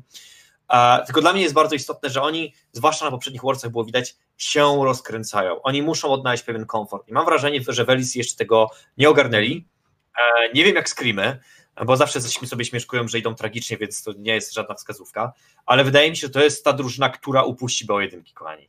E, na sam koniec, Tak, jeśli chcesz zająć pierwsze miejsce w grupie, raczej masz 5 zwycięstw, 6 to jest rzadkość, więc masz 5 zwycięstw albo masz 4 po dogrywce. Nie ufam, że G2 zrobi 5 zwycięstw, upada, up- upuszczając tylko jedną, e, jedną gierkę. Wydaje mi się, że tam pojawią się wtopy, e, tam pojawi się trochę miszmasz, nie daje takiego komfortu G2, że idą faktycznie e, zastępować grupę. No i też, no, pamiętajmy o tym, e, meta nie została jeszcze rozstrzygnięta, a dużo trzeba opierać się na swoim stylu, a wydaje mi się, że G2 jeszcze nie ma właśnie takiego swojego stylu mocno gra spniętego. Wydaje mi się, że w, jeszcze nie, do końca G2 nie wie, jakie mi, na Mistrzostwach Świata Lola chce pokazać, chyba, że oczywiście te praktyki treningowe im dużo pokażą. Ja się absolutnie Znaczy, zgadzam, przyznam szczerze. Ja, ja oczywiście, znaczy oczywiście, ja uplasowałem G2 akurat na pierwszym miejscu, ale nie ukrywam, że też pikem trochę traktuję po kibicowsku, tak? Ja mam naprawdę nadzieję na to, że G2 zajdzie daleko. E, Na nie obraziłbym się, gdyby na przykład wygrali te Mistrzostwa Świata. E, więc e, naturalnie też ich e, postawiłem na pierwszym miejscu, ale gdybym miał tak totalnie bez emocji podejść do tego tematu, to pewnie też nie dałbym ich na pierwsze miejsce. Tak jak wspomniałeś, i chyba najważniejszy w sumie aspekt, czyli fakt, że to są jednak BO1, tak? G2 pamiętajmy jest chyba jednym z tych zespołów, który jednak lśni właśnie w tych BO3, BO5, w meczach generalnie, w których mają szansę się zaadaptować do przeciwnika, zdiagnozować słabe punkty w ich obronie, zdiagnozować słabe punkty we własnej grze, poprawić te problemy, wykorzystać błędy rywala i wygrać właśnie w takim e, dłuższym formacie, tak? Natomiast BO1 zdarzyć się może tak naprawdę wszystko i no, G2 ma historię, że lubią sobie ta, czasem e, jakiś mecz utracić, bo po prostu no, nie byli w stanie nawet na czas się przygotować, tak? Zaadaptować do tego, co zaprezentuje przeciwnik. E, ktoś chciałby coś jeszcze dodać, bo szczerze pozostałe typy mam wrażenie są w miarę podobne. Team Liquid lądował albo na pierwszym, albo, e, boże, albo na drugim, albo na trzecim miejscu u większości z nas. Nikt nie postawił tutaj na ostatnie ani na pierwsze miejsce. E, no, według mnie Liquid jest ok drużyną, ale nie wystarczająco e, dobrą, żeby wyjść z grupy w, jakby w tej, z tymi przeciwnikami, mhm. tak? Patrząc na inne drużyny, nie, nie mogę po prostu dać ich na pierwsze albo drugie miejsce. E, bo wiem, jak G2 oni po prostu rozwalą ich swoim doświadczeniem na lanie. E, Wunder weźmie sobie na takiego impacta Kale w każdej gierce i będzie robić Flame Horizon. Według mnie to jest totalny mismatch na midzie i na topie, e, jeśli chodzi o G2. A oglądając Sunning w playoffach, naprawdę nie, nie jestem w stanie pojąć, jak Team Liquid będzie sobie w stanie poradzić na takie agresywne, taką agresywną grę, bo oni pochodzą z, re, z regionu, gdzie no, gra się trochę wolniej i według mnie no, sparaliżują się po prostu na grę e, Chińczyków. I... Pamiętaj, że oni wygrali za IG na MSI. Znaczy to jest tak, że e, może się to skończyć tak jak mówisz, czyli nie będą wiedzieli, będą mhm. zupełnie nieprzygotowani na agresywną grę, ale z drugiej strony nie, oni są reaktywni i, i może się okazać, że po prostu oni będą e, paniszować wszystkie błędy Saning, że Saning będzie grało e, super szybko, ale to, to zawsze kończy się tym, że, że są mniejsze lub większe błędy i być może Team Liquid ich po prostu za to spaniszuje. Może Team Liquid zadecyduje o, o, o, kształcie tej grupy, w sensie o tym, kto no, zajmie Może tak miejsce. wygląda. Mhm.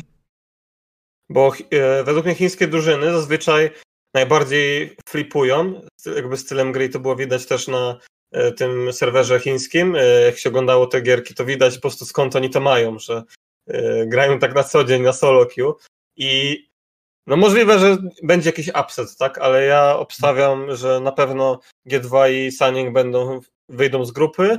Może się ta kolejność zamienić, ale ja jakoś wierzę w G2 z tego powodu pewnie, że no, są z Europy, ale mają już naprawdę solidne doświadczenie na, i na Worldsach, grali na Worldsach i te niezliczone gry na stage'u e, przemawiają za nimi. I jakoś bardzo wierzę w ich solo linię, że Wunder i Caps są naprawdę e, w formie teraz, może najbardziej Caps, ale Wunder jakby na każdych Worldsach i na każdym turnieju zaskakuje, mimo że nie gra jakoś dużo solo queue, to nagle widzisz, że ten, e, ten człowiek masakruje po prostu wszystkich innych. Jedyne, co, o co bym się bał, to dosyć mocno, to bot lane G2, bo według, według mnie meta nie jest dobra dla Perksa. Czy Perks będzie potrafił grać jakimś Twitchem właśnie, jak jak będzie mhm. trzeba go wziąć, to jest trochę zagadka dla mnie. Widziałem chyba na, na likach screamów, że grał tym, ale z tego co pamiętam, to nie, nie wygrywali nic. Ale no, mhm. boję się mocno botlane G2, ale według mnie te solo linie ich mocno skierują po prostu w tej grupie. Mm. Co do Wundera, to ja ostatnio słyszałem właśnie e, rozmowę z Coldem, czyli byłem zawodnikiem Splice i Origin i, i on mówił, że Wunder to jest taki zawodnik, który tak jak Cold zanim zacznie grać na scenie jakąś postacią, to musi rozegrać ileś tam meczów. Tak e, Wunder, e, Wunderowi się powie, ej, ta postać jest dobra, on zagra jeden mecz i stwierdza, no spoko, mogę grać, nie? Więc to jest taki zawodnik, który, który nie potrzebuje bardzo dużo e, trenowania daną postacią. E, ale ja jestem ciekaw, nie wiem, czy oglądaliście, bo, bo nie, nie kojarzy dobrze, ale czy Sunning ma dobrego midlanera? Bo moim zdaniem EG2 e i, i Team Liquid, moim zdaniem Jensen naprawdę e, zawsze na Worldsach gra bardzo dobrze i jeżeli Sunning, e, te, ten middle inner Sunning, bodajże Angel chyba, tak, tak, tak. nie jest jakimś super wymiataczem, to to może być coś, co, co sprawi, że, że Team Liquid będzie miał szansę właśnie na Sunning.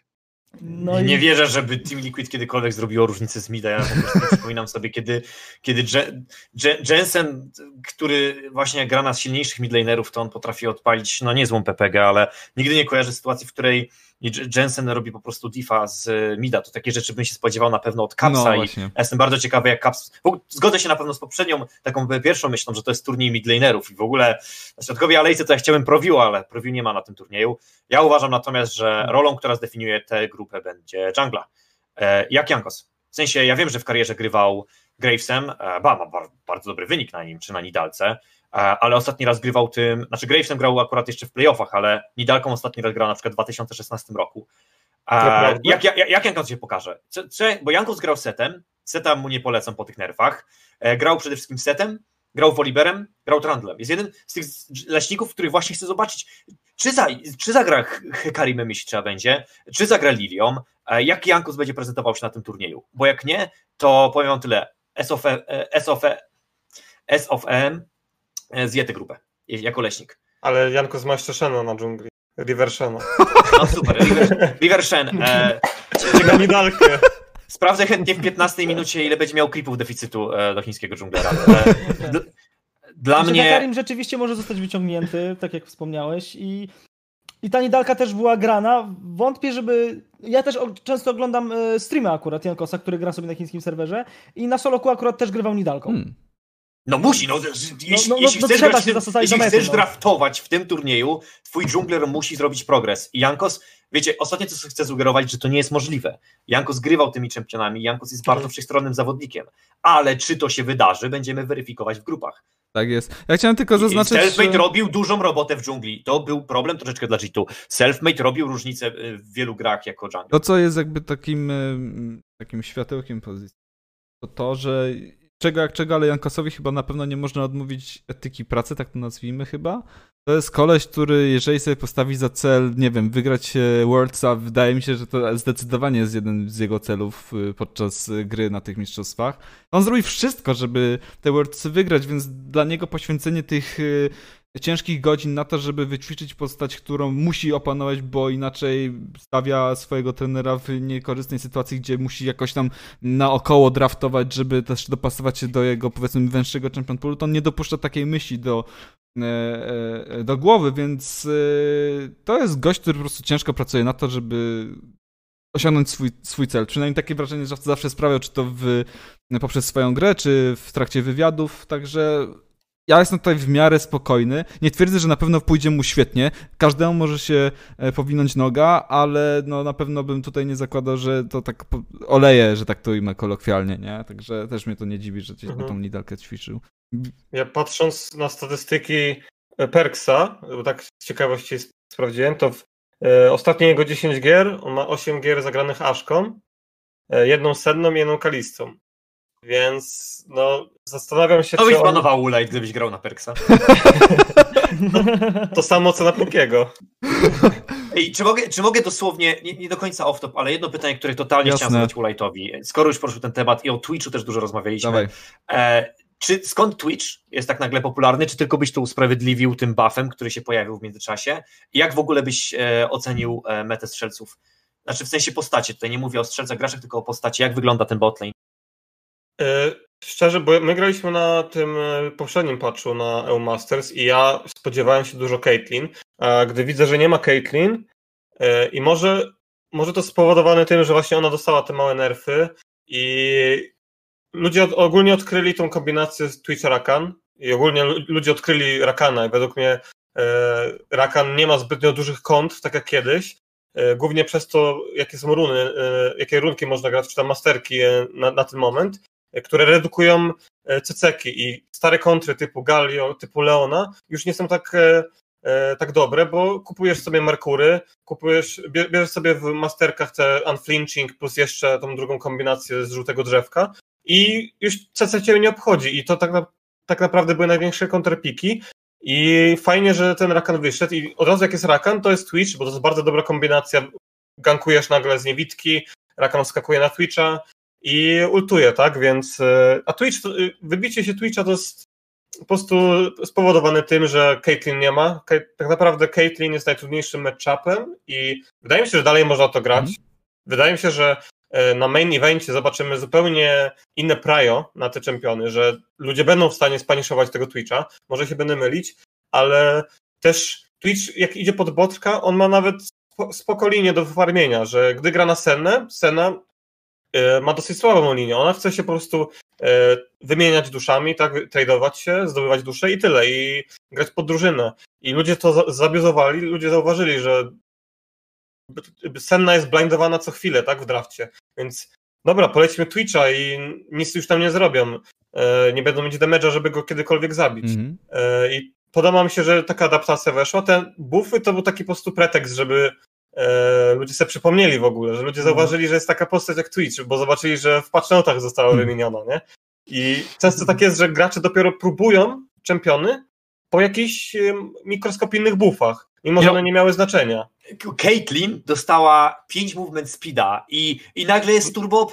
Caitlyn była silna. Caitlyn radziła sobie świetnie na solo queue. Caitlyn była pikowalna, tylko to jest tak zwane placebo buff, tak, tak? tak że tak, coś w głowie się przełączyło i właśnie byłem ciekawy, czy ten buff od Twitcha dla ciebie był tak silny per se, czy po prostu Twitch był trochę olewany, ale to prawda, to prawda, zgadzam się, fajne wnioski miałeś. Lola nawet sami się przyznają, nie? że czasami bafują jakąś postać, chociaż myślą, że ona jest OP, ale bafują ją tylko dlatego, żeby ej, popatrzcie, ona jest naprawdę Żeby ludzie zaczęli nią grać. Znowu ją nerfią. A propos nie? przełączania, to my się przełączymy na grupę B, myślę, bo też nam troszeczkę czas ucieka. E, grupa B. E, rzucam okiem i w sumie pierwsze dwa miejsca to myślę, że nie ma co dyskutować, bo wszyscy. Pierwsze cztery miejsca, stary. No w sumie tak, no generalnie jest to grupa, w której. E, jesteśmy dość zgodni. Tak, jesteśmy w miarę zgodni. W sensie, jeżeli chodzi o dwa ostatnie, to wszyscy jednogłośnie dali na trzecie miejsce Rogue, na czwarte miejsce SG Talon, natomiast pierwsze dwa to tutaj już są pewne zmiany, bo niektórzy dali wyżej Demon Gaming i niektórzy dali JD Gaming wyżej. ale szczerze kurczę, ja totalnie widzę scenariusz, w którym rok mogłoby wyjść. Nie będzie to łatwe, ale nie wiem, może inaczej. Yy, musieliby mieć mega, mega farta, natomiast jestem totalnie przekonany, że to rok zdecyduje o tym, yy, kto zajmie pierwsze, a kto zajmie drugie miejsce. To jest Absolut, to jest prawie, że pewne. Tak, ale wiesz co, ja tutaj y, na początku jeszcze chciałem, bo wierzę w Europę i tak sobie myślałem, może dam to rok na drugie, ale jak sobie właśnie pomyślałem o tym, że naj, największą słabością rok jest y, Fin na topie. I on tutaj będzie grał na Neguri i na Zuma. I, i ja tego nie widzę jakby Larsen może robić co, wszystko, co, co, co potrafi, może próbować kierować tą grę, ale, ale po prostu nie widzę tego, żeby miał jakieś szanse. Szczególnie, że i e, Damwon i, i JD, JD Gaming mają e, dobrych midlanerów, więc Larsen wcale nie będzie miał prosto. A, a jak tak mocno przegrają topa, to, to nie, nie może się to skończyć dobrze. No według mnie na Worldsach drużyna, która ma jakby widoczną i dużą wadę na, jakim, jak na jakiejkolwiek pozycji, to od razu to zostanie jakby e, pokazane, tak, e, zostanie to wykorzystane bezlitośnie i no, tak naprawdę Rogue ma dobry skład i botlane dawał radę i grał bardzo, bardzo fajnie przez cały sezon i o botlane w ogóle się nie będę bać. Hansama jest przygotowany z Wanderem i on ma takie agresywne wręcz postacie, które e, na najlepsze drużyny, jak będzie trzeba zmaczować agresją, no to Hansama e, wyciągnie Dravena, wyciągnie Kalistę, to jest jego totalny komfort, więc to jest linia, na, e, na, o której jakby nie będę się bać o tą linię na pewno. Kacperek też, czy Inspired też ma świetną metę pod siebie i według mnie jak zaczęli grać w playoffach właśnie bardziej pod Inspireda, już nie było tej Sejuani, no to widzieliśmy wyniki od razu. Oni prawie wygrali na G2. Była piąta mm. gra i przypominam, że piątą grę oni prawdopodobnie mieliby w garści, gdyby nie counterpick Topa, który przegrał jeszcze jeden na jeden potem. Finn skontrpikował mm. Wundera, po czym przegrał e, matchup, który sobie wziął. E, więc wydaje mi się, że tak naprawdę mogliśmy widzieć w finale Rogue w tym sezonie, e, w finale Le Leca i Pro, problem jest, jak przechodzimy do topa po prostu, według mnie. E, Larsen da radę też na, na zawodników największego kalibru, aczkolwiek uważam, że ma trochę pasywny champion pool i nie wiem, czy się zadaptuje odpowiednio, ale to zobaczymy. E, ale Finn zostanie bezlitośnie jakby, jego słabość zostanie wykorzystana według mnie i na, nawet w lecu według mnie on nie, nie wyglądał najlepiej, czy Na Leca jeszcze dawał radę i taka jest moja opinia, ale jak już jesteś na Worldsach, to no niestety ludzie to wykorzystają i jedyne co ich ratuje, mo może jakiś Orn na topie, jeśli ta postać będzie w ogóle otwarta w drafcie na rok, e, ale Sion jest spoko zamiennikiem, e, też go często braliśmy na Masters, więc według mnie jest parę czempionów, e, które da, po prostu da, da nadzieję Rogue i no nie mogłem ich dać po prostu na 1-2, ale jak już by mieli wejść, jak już by mieli wejść, wyjść z grupy, na pewno właśnie abuzując Sayona na topie czy te tanki. Mm. Taka jest moja Michał? No tak, no, mo możliwe, że jesteśmy antypolakami. Możliwe, że naprawdę jesteśmy antypolakami. E, tak patrzę w tym momencie też na czat, ale ba, nawet możliwe, że Rogue wyjdzie drugi, a PSG Talon będzie pierwsze, tak? To mamy Worcy, tak? To się naprawdę wszystko może zdarzyć. Jednak ja w tym momencie też patrzę na nasze pikemy. Przypominam sobie grę Damwon, przypominam sobie nagle zawodników, którzy już od czterech splitów grają z sobą razem w Damwon. Przypominam sobie JD Gaming i i jak bardzo lubię europejską scenę. To tak jak na przykład Wulaj, to przede wszystkim też e, wspomniałeś o, o słabościach, o tym jak gra Rogue. Nie wiem, czy nawet teraz po tym, co zobaczyłem w play-inach, nie postawiłbym wyżej PSG Talon aniżeli Rogue. O. Nie wiem, natomiast znaczy, wydaje mi się, nie wyobrażam sobie, żeby w tym przypadku akurat nie bez powodu jesteśmy zgodni, tak powiem. Powtórz Kwiści, bo cię tak trochę przygłuszyło. E, że wydaje mi się, że ciężko stawiać na, na PSG Talon w momencie, w którym e, zobaczymy zupełnie inny skład e, tej drużyny, nie? Że to jasne, mogą grać jeszcze lepiej i mogą grać dużo gorzej. I to tak naprawdę jest loteria, nie? To, no... A oni nie mogą zostać subami? Jak im tak dobrze szło? nie. Nie mogli, nie mogli, nie mogli. Regulamin zakazuje. To jest gorzej dla nich w sumie. No. Natomiast tak. widziałem, że po, właśnie dlatego, dlaczego powiedziałem PSG Talent, bo widziałem, że pomimo tego, że grają na play-inach subami, widziałem, że screamowali w pełnym składzie. No tak, Powiem wam tak. Że, że już w play-inach ich najlepsi zawodnicy to by, były suby, nie? Więc... O, Skywing oczywiście istnieje, to, ale to, to, prawda, to prawda. Midlane Uniboy miał fantastyczne playny. Powiem wam tak, postawmy sprawę jasno. E, JD Gaming i Damon Gaming to faworyci do wygrania Worldsów, nie do dominowania tej grupy, do wygrania całych mm. Worldsów. Pra zdziwiłbym się, jakby ani jednej, ani drugiej drużyny nie było w finale. Jedna z tych dwóch drużyn prawdopodobnie skończy w finale Mistrzostw Świata. No chyba, że spotkają się gdzieś tam w drabinkach, gdzieś tam ćwierćfinały, półfinały się powylmi, najlepsze drużyny się powybijają, ale mm. jeśli uważacie, że Rogue, tutaj dla hipotetycznego takiego widza, Rogue wyjdzie z tej grupy, to musicie też powiedzieć, Ergo, Rogue idzie po Mistrzostwa Świata. No. Jeśli uważacie, że Rogue jest drużyną, która może wygrać Mistrzostwa Świata, śmiało postawcie w pikemach Rogue na pierwszym lub na drugim miejscu. Jeśli uważacie, że Rogue jednak nie jest drużyną, która pójdzie po Mistrzostwa Świata, to myślę, że czas ich postawić na trzecim miejscu i zastanawiać się, jak pójdzie im na Pedrze. Tym bardziej, jak to już nie chcę się powtarzać, ich największa wada przychodząc do tego turnieju będzie kompletnie wyeksponowana grając na Nuguriego, grając na Zuma. Ja wiem, że lane swapy z Sionem istnieją i czasami whitecardy takie rzeczy wyrzucają z siebie i tak dalej, ale nie. Ja, ja myślę, że jedyny ratunek to jak przeciwnicy będą trollować i po prostu zostawią Orna. I, i taki Fin na Ornie może. E, dostaną Kaylee. Że, że może ginąć na przykład pięć razy, a i tak zrobi swoje, nie? Ale pewnie będą go banować po prostu. No, zobaczymy. W sensie jasne, ja myślę, że każdy z nas chciałby zobaczyć właśnie Rogue, który tam awansuje do dalszej części tego turnieju. Eee, głównie pewnie z uwagi na. Bo grają fajnie, w sensie byli pięć map na G2, to jest zostaje totalnie oskamowanie. No, to jest, to jest. Rogue największy... w innych grupach mogłoby wyjść. Mhm, tak, ja się z tym absolutnie tak, zgadzam. Ja myślę, że największy zarzuty, to znaczy zarzuty, największe pretensje mogą mieć po prostu do pecha, który ich spotkał podczas losowania, nie no. Rogue to super drużyna, ale z tej grupy nie, ani no, no, no, sorry no. Będziemy naprawdę bardzo pozytywnie zaskoczeni. Ale, tak. Jeśli chodzi o region Właśnie, Co się będzie w ogóle działo, to myśmy jeszcze nie widzieli dmuchanego balona, jeżeli oni wyjdą z tej grupy. Zawsze to są Worldsy, zawsze może być taki boom, nie wiem, jak LGD kiedyś albo coś, że jakaś drużyna będzie grała jak Mad Lions, po prostu wszystko im będzie, nic im nie będzie wychodzić i, i rok, rok jakoś da radę, mm. ale szanse są, nie wiem, 5%, 10%. Nawet mo- to nie jest też Fnatic, które rok temu z grupy C wyszło. No tak? właśnie, skoro o Fnatic mowa, bo przechodzimy właśnie do grupy C, e, tam oczywiście Fnatic się znajduje, E, Fnatic, które u nas wszystkich znalazło się na tym drugim miejscu, jak widzę. Czyli każdy zakłada, że Genji i każdy zakłada, że Fnatic wyjdzie z tej grupy. E, myślę, że to jest całkiem bezpieczne powiem wam tak. To jest niesamowite, że grupa, która wzbudza najwięcej kontrowersji i gdzie za grupę B bym się dziwił, gdybyście obstawili inaczej, to z grupą C jestem ok ze wszystkim. Cokolwiek kto nie pokaże mi pikemu w grupie C, uważam, że odpowiedni dobór argumentów jest w stanie to usprawiedliwić. Myślę, że najwięcej różnic spodziewałem się w grupie C. Myślę, że tu dyskusja będzie największa i to jest super zaskakujące, że chociażby wszyscy uważamy, że wyjdzie Genji i Fnatic. Uważam, to jest super zaskakujące. Tak, no to była grupa na pewno, która jakby ja- jak ja ją układałem, to tak sobie układam, układam i nagle wychodzi mi TSM na czwartym miejscu i tak sobie myślę, kurde, w sumie uważam, że TSM ma jakieś tam szanse, nie? Nie- są na straconej pozycji zupełnie, więc tutaj każda z tych drużyn ma jakieś słabości, każda z tych drużyn ma jakieś silne strony i, i każdy może powalczyć o to, żeby jednak wyjść e, z tej grupy, nie? Hmm.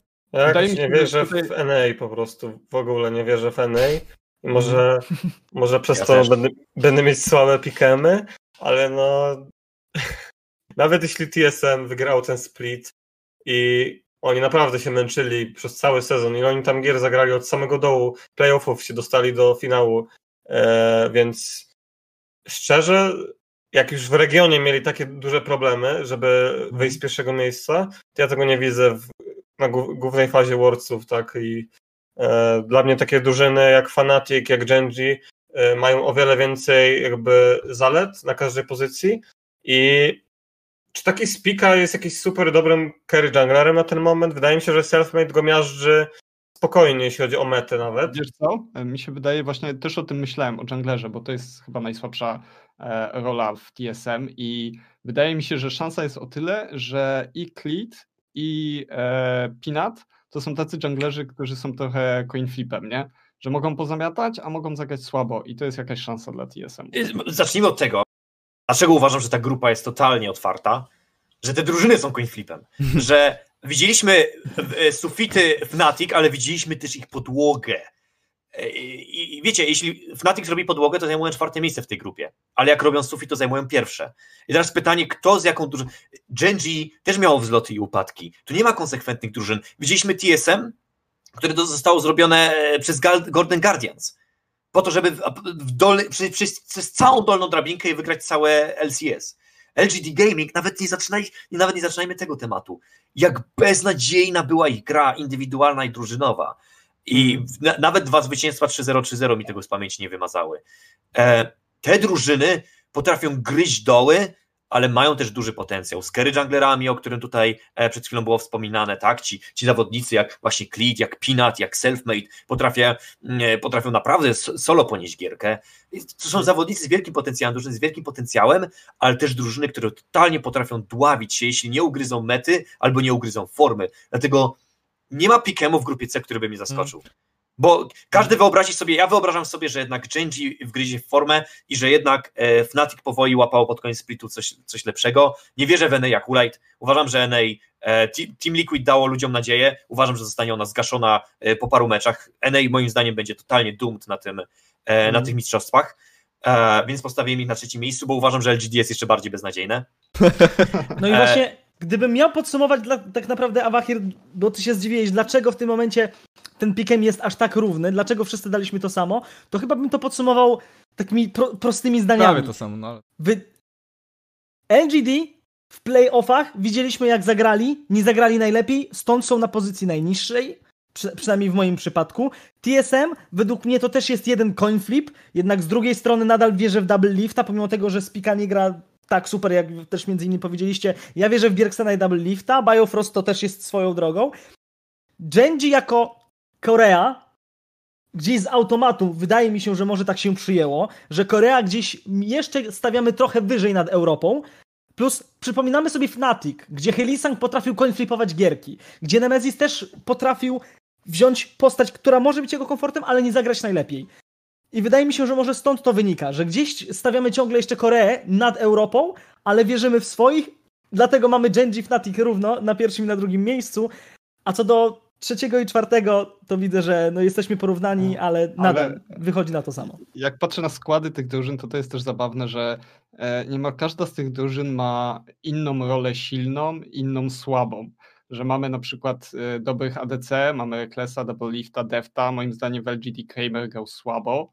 E, Z drugiej strony mamy e, w Genji mamy Raskala, który grał słabo na topie, e, a e, Broken Blade'a w TSM, który grał świetnie i był jednym z ich carry, więc jakby to jest to, to będą takie, mam wrażenie, sytuacje, w których ta drużyna wygra na tą, a tamta na tamtą i, i będziemy mieli jakieś tiebreakery na pewno. No ja spodziewam się dużo dziwnych 1-1 w sensie splitów, tak, że wiecie, to jest, to nie jest grupa, w której e, Genji według moich pikemów zrobi 6-0, Fnatic 4-2, TSM 2-4, a 0-6 LGD. Nie, tu będą tiebreakery, spodziewam się, tu będą splity 1-1 i ja zgadzam się ze wszystkimi opiniami. Ja zgadzam się, że Genji jest mega overrated, ale jednocześnie e, Genji, jeśli uderzy w swój sufit, to jest jeden z czarnych koniów tutaj e, e, do potencjalnie nawet jakichś półfinałów. Dla mnie Fnatic to samo. Jeśli Fnatic uderzy w formę, nie zdziwię się, jeśli wyjdą sobie z tej grupy i w ćwierćfinałach dadzą sobie radę. Te drużyny moim zdaniem są trudne do przewidzenia i wszystkie spotkały się w jednej grupie. No przy temacie Nati też chyba gdzieś tam widziałem, też było to na czacie. E, Re- Rekles ostatnio udzielał wywiadu Ashley Kang, gdzie z grubsza stwierdził tak mega, mega skracając e, jego wypowiedź, że uważa się za jednego z najbardziej consistent, tak- takiego najbardziej stabilnego gracza, albo jednego z najbardziej stabilnych graczy, ale to też poniekąd uważa za swoją słabość, bo przez to nie wymaga od siebie tyle, ile mógłby. E, więc e, też właśnie pytanie, jaką formę, tak jak mówisz, Fnatic uderzy, bo ja totalnie się tutaj zastanawiałem, czy nie dać ich jednak na pierwsze miejsce, zwłaszcza po tym, jak podesłaliście też swoje pikemy, widzę, że wszyscy dali Genji na pierwsze miejsce, pomyślałem, kurczę, ale szczerze, najrzadziej wygrywają ci, którzy głosują tak samo jak wszyscy inni, nie? Na te pikemy, więc może jednak Fnatic powinienem postawić na to pierwsze miejsce. Także e, ja się tutaj absolutnie z tobą, Michał, zgadzam, że e, to jest ta jedna z tych grup, gdzie pra- praktycznie każdą konfigurację można by było wybrać. Ja bym, hell, ja bym powiedział nawet, że TSM jest, ma realnie szansę, żeby gdzieś tam mimo wszystko z jakiegoś powodu z drugiego miejsca wyjść, tak? Pierwsze może nie, to już byłoby mega roszczeniowe, ale drugie miejsce jak najbardziej. Także to będzie na pewno... I to jest też, te, też taka grupa, która wydaje mi się, że może być, e, może się okazać dużo prostsza do przewidzenia po pierwszym tygodniu. Mhm. Bo ja mam wrażenie, że takie drużyny jak Fnatic i TSM, one obie mają.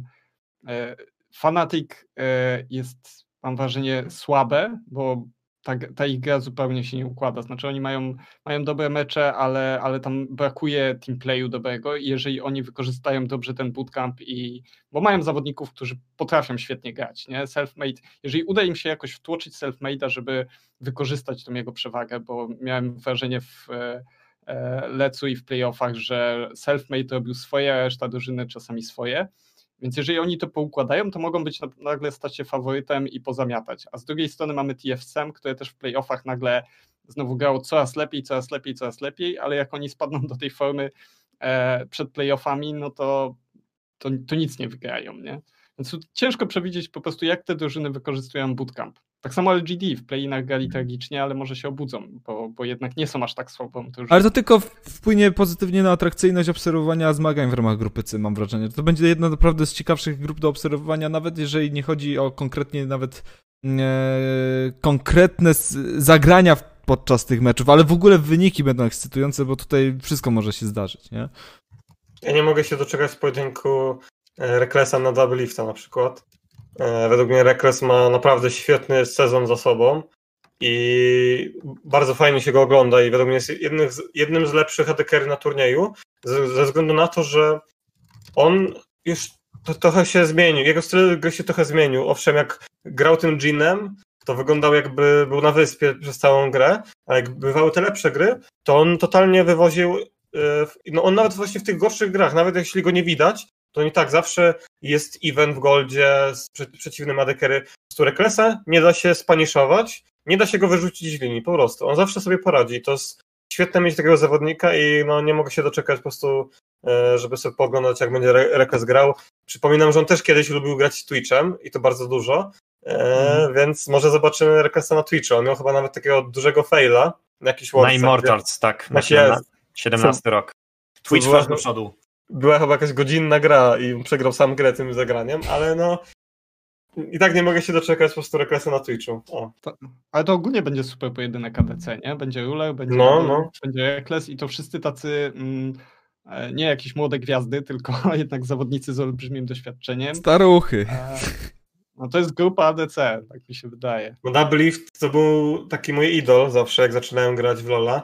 Zawsze oglądałem jego streamy, więc no uwielbiam sobie oglądać jak gra na kompetencje. Everyone is trash. Na, na, na NA to tak jeszcze się ciężko ogląda, ale jak już są Worldsy, jest taki klimacik, no to Tak. kibicuję mu i tak zawsze. Chociaż Ale wiem, że no, Mhm. będzie ciężko. Dałeś go na Mamy- czwartym miejscu, więc Ale to cała drużyna gra, nie tylko Double Lift. No Ale pamiętamy jeżeli- też filmik, że Double Lift też był tym zawodnikiem, który nie wygrał, tak? Jak bardzo hypowany był Double Lift do tego, który żeby w końcu spełnił swoje marzenia i wygrał te Worldsy, tak? Ale to samo Mhm. zresztą w Reklesie, o Reklesie mówiliśmy w europejskim regionie. O, e, e, je- jednak Rekles trochę na Worldsach zrobił, Hmm. nie? No, obok, obok meczu G2 kontra Team Liquid to właśnie starcie Fnatic z TSM to też jest coś, na co czekam. Wiadomo, rywalizacja Europa kontra NA to są takie mini worlds zawsze, tak.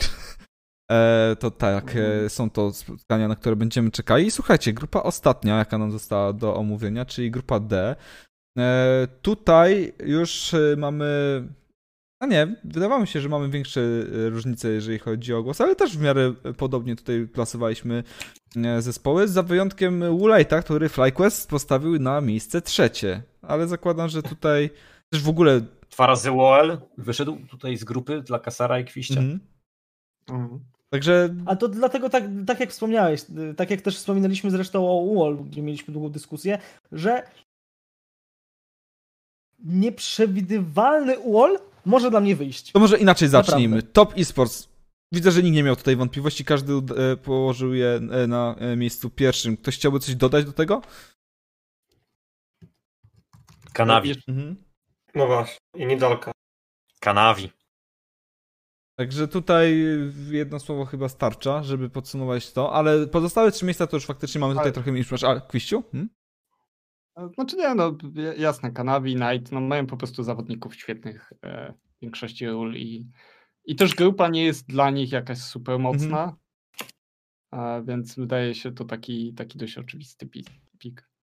Na czacie widzę, że pojawiają się głosy za Karsa, Ta, Karsa, ta, ta. Karsa. Tak, bo tam jest Karsa, Mhm. tak? No, Choć, chociaż ja bym nadal po, powiedział nick Jackie Love i wydaje mi się, że tego adekery nie można nie kojarzyć. E, Ale w sumie Ale on to- ma też taki specyficzny champion pool, bo on był chyba osobą, która gra najwięcej Kajsą, z tego co pamiętam w sezonie. E, pewnie to już się zmieniło pod koniec, ale e, no już, już się zmienił trochę na Gina, ale pamiętam, że on bardzo dużo grał Kajsą na początku tego splita. Ciekawe, czy, czy byłaby szansa, żeby to pokazał na Worldsach, nie? Tą postać. tak. Mhm. No ale widzę, że To, tutaj... też są młodzi zawodnicy, tak? Jackie Love przecież to jest rocznik 00? Tak, dobrze pamiętam, tak? Y, Top laner to jest rocznik 01. Oni tam też są młodzi, młodzi, młodziutkimi zawodnikami. E, i Przy okazji Top eSports można też wspomnieć, co dla mnie jest takie dość e, spoko e, faktem, że e, na tych Worldsach mamy i Karsę i Suotarta, czyli dwóch zawodników Flash Wolves, którzy byli na Worldsach już niezliczone ilość razy, przeszli do Ligi Chińskiej i oboje się dostali, nie? Więc to tylko świadczy o ich poziomie, że to nie było tak, że a grali sobie w jakiejś mniej znanej lidze e, i dlatego się tylko dostawali do Worldsów.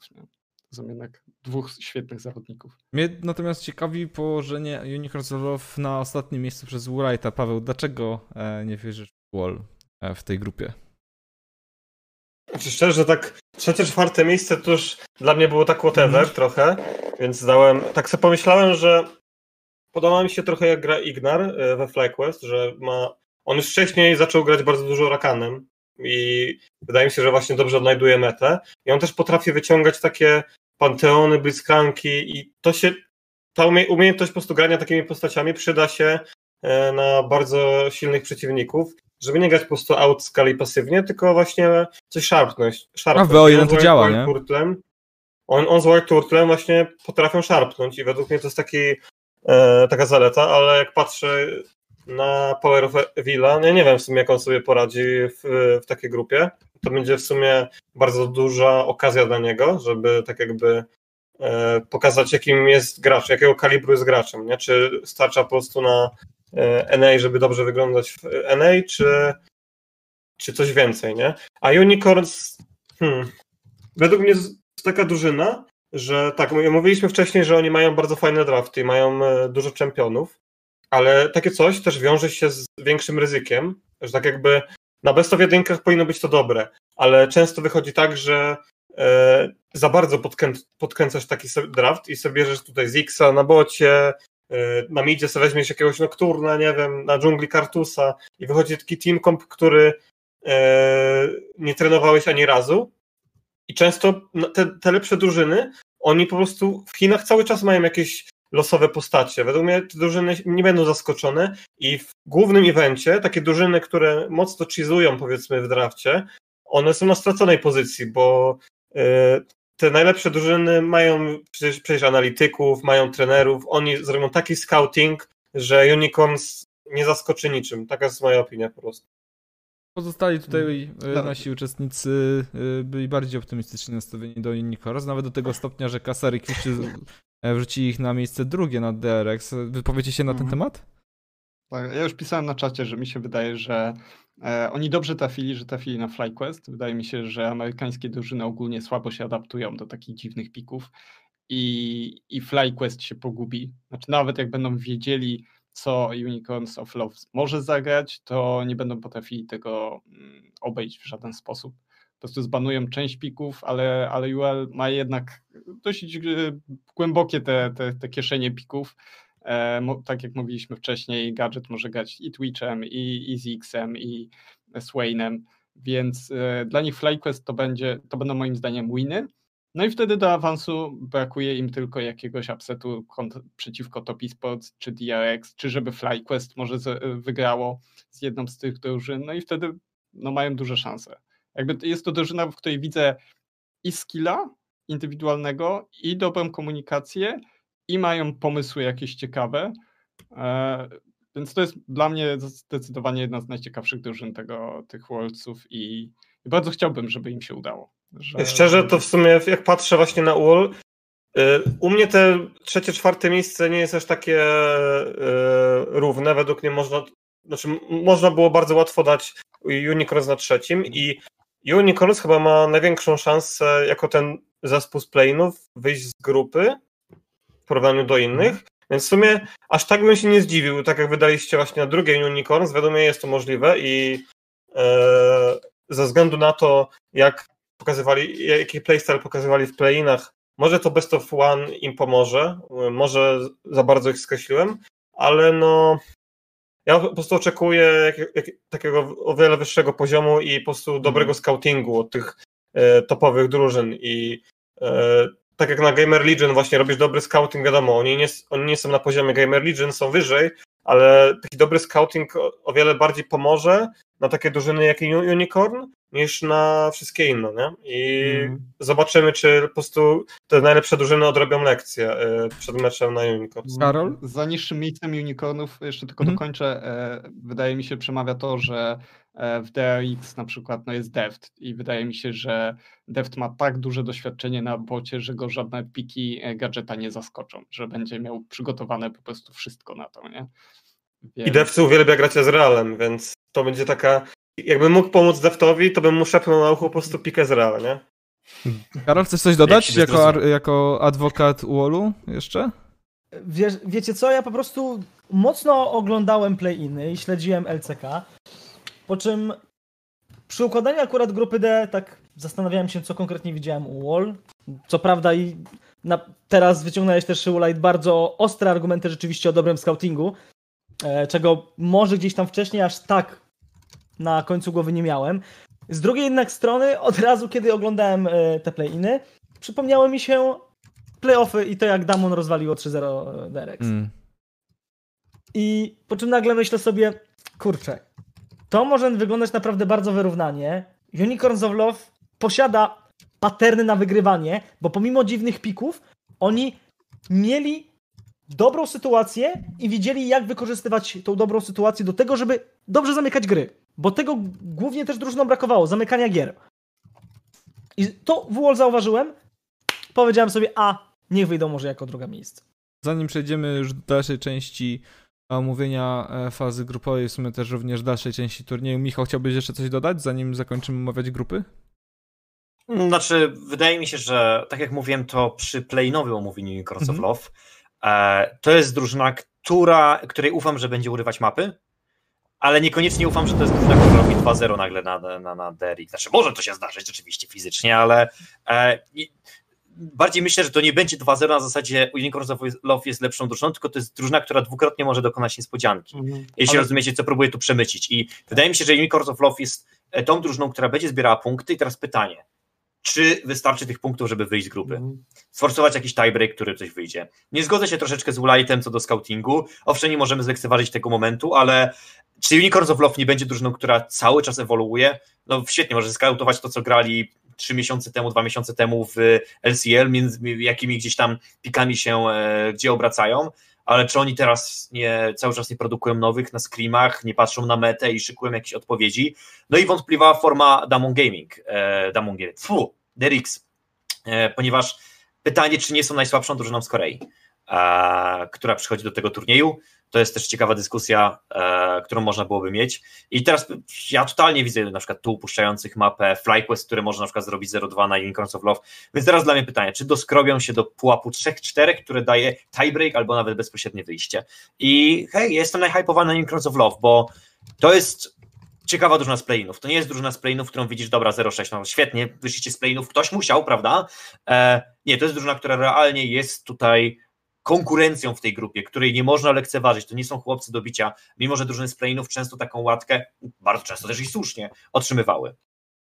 No i tutaj kolejnym tematem, który chciałbym Wam zarzucić pod rozważania, to oczywiście już trochę też omawiane wcześniej, nawet przy temacie playinów, czyli meta. Czy Waszym zdaniem ona się jakiś diametralnie zmieni albo w znaczący sposób zmieni względem tego, co oglądaliśmy podczas fazy playinów?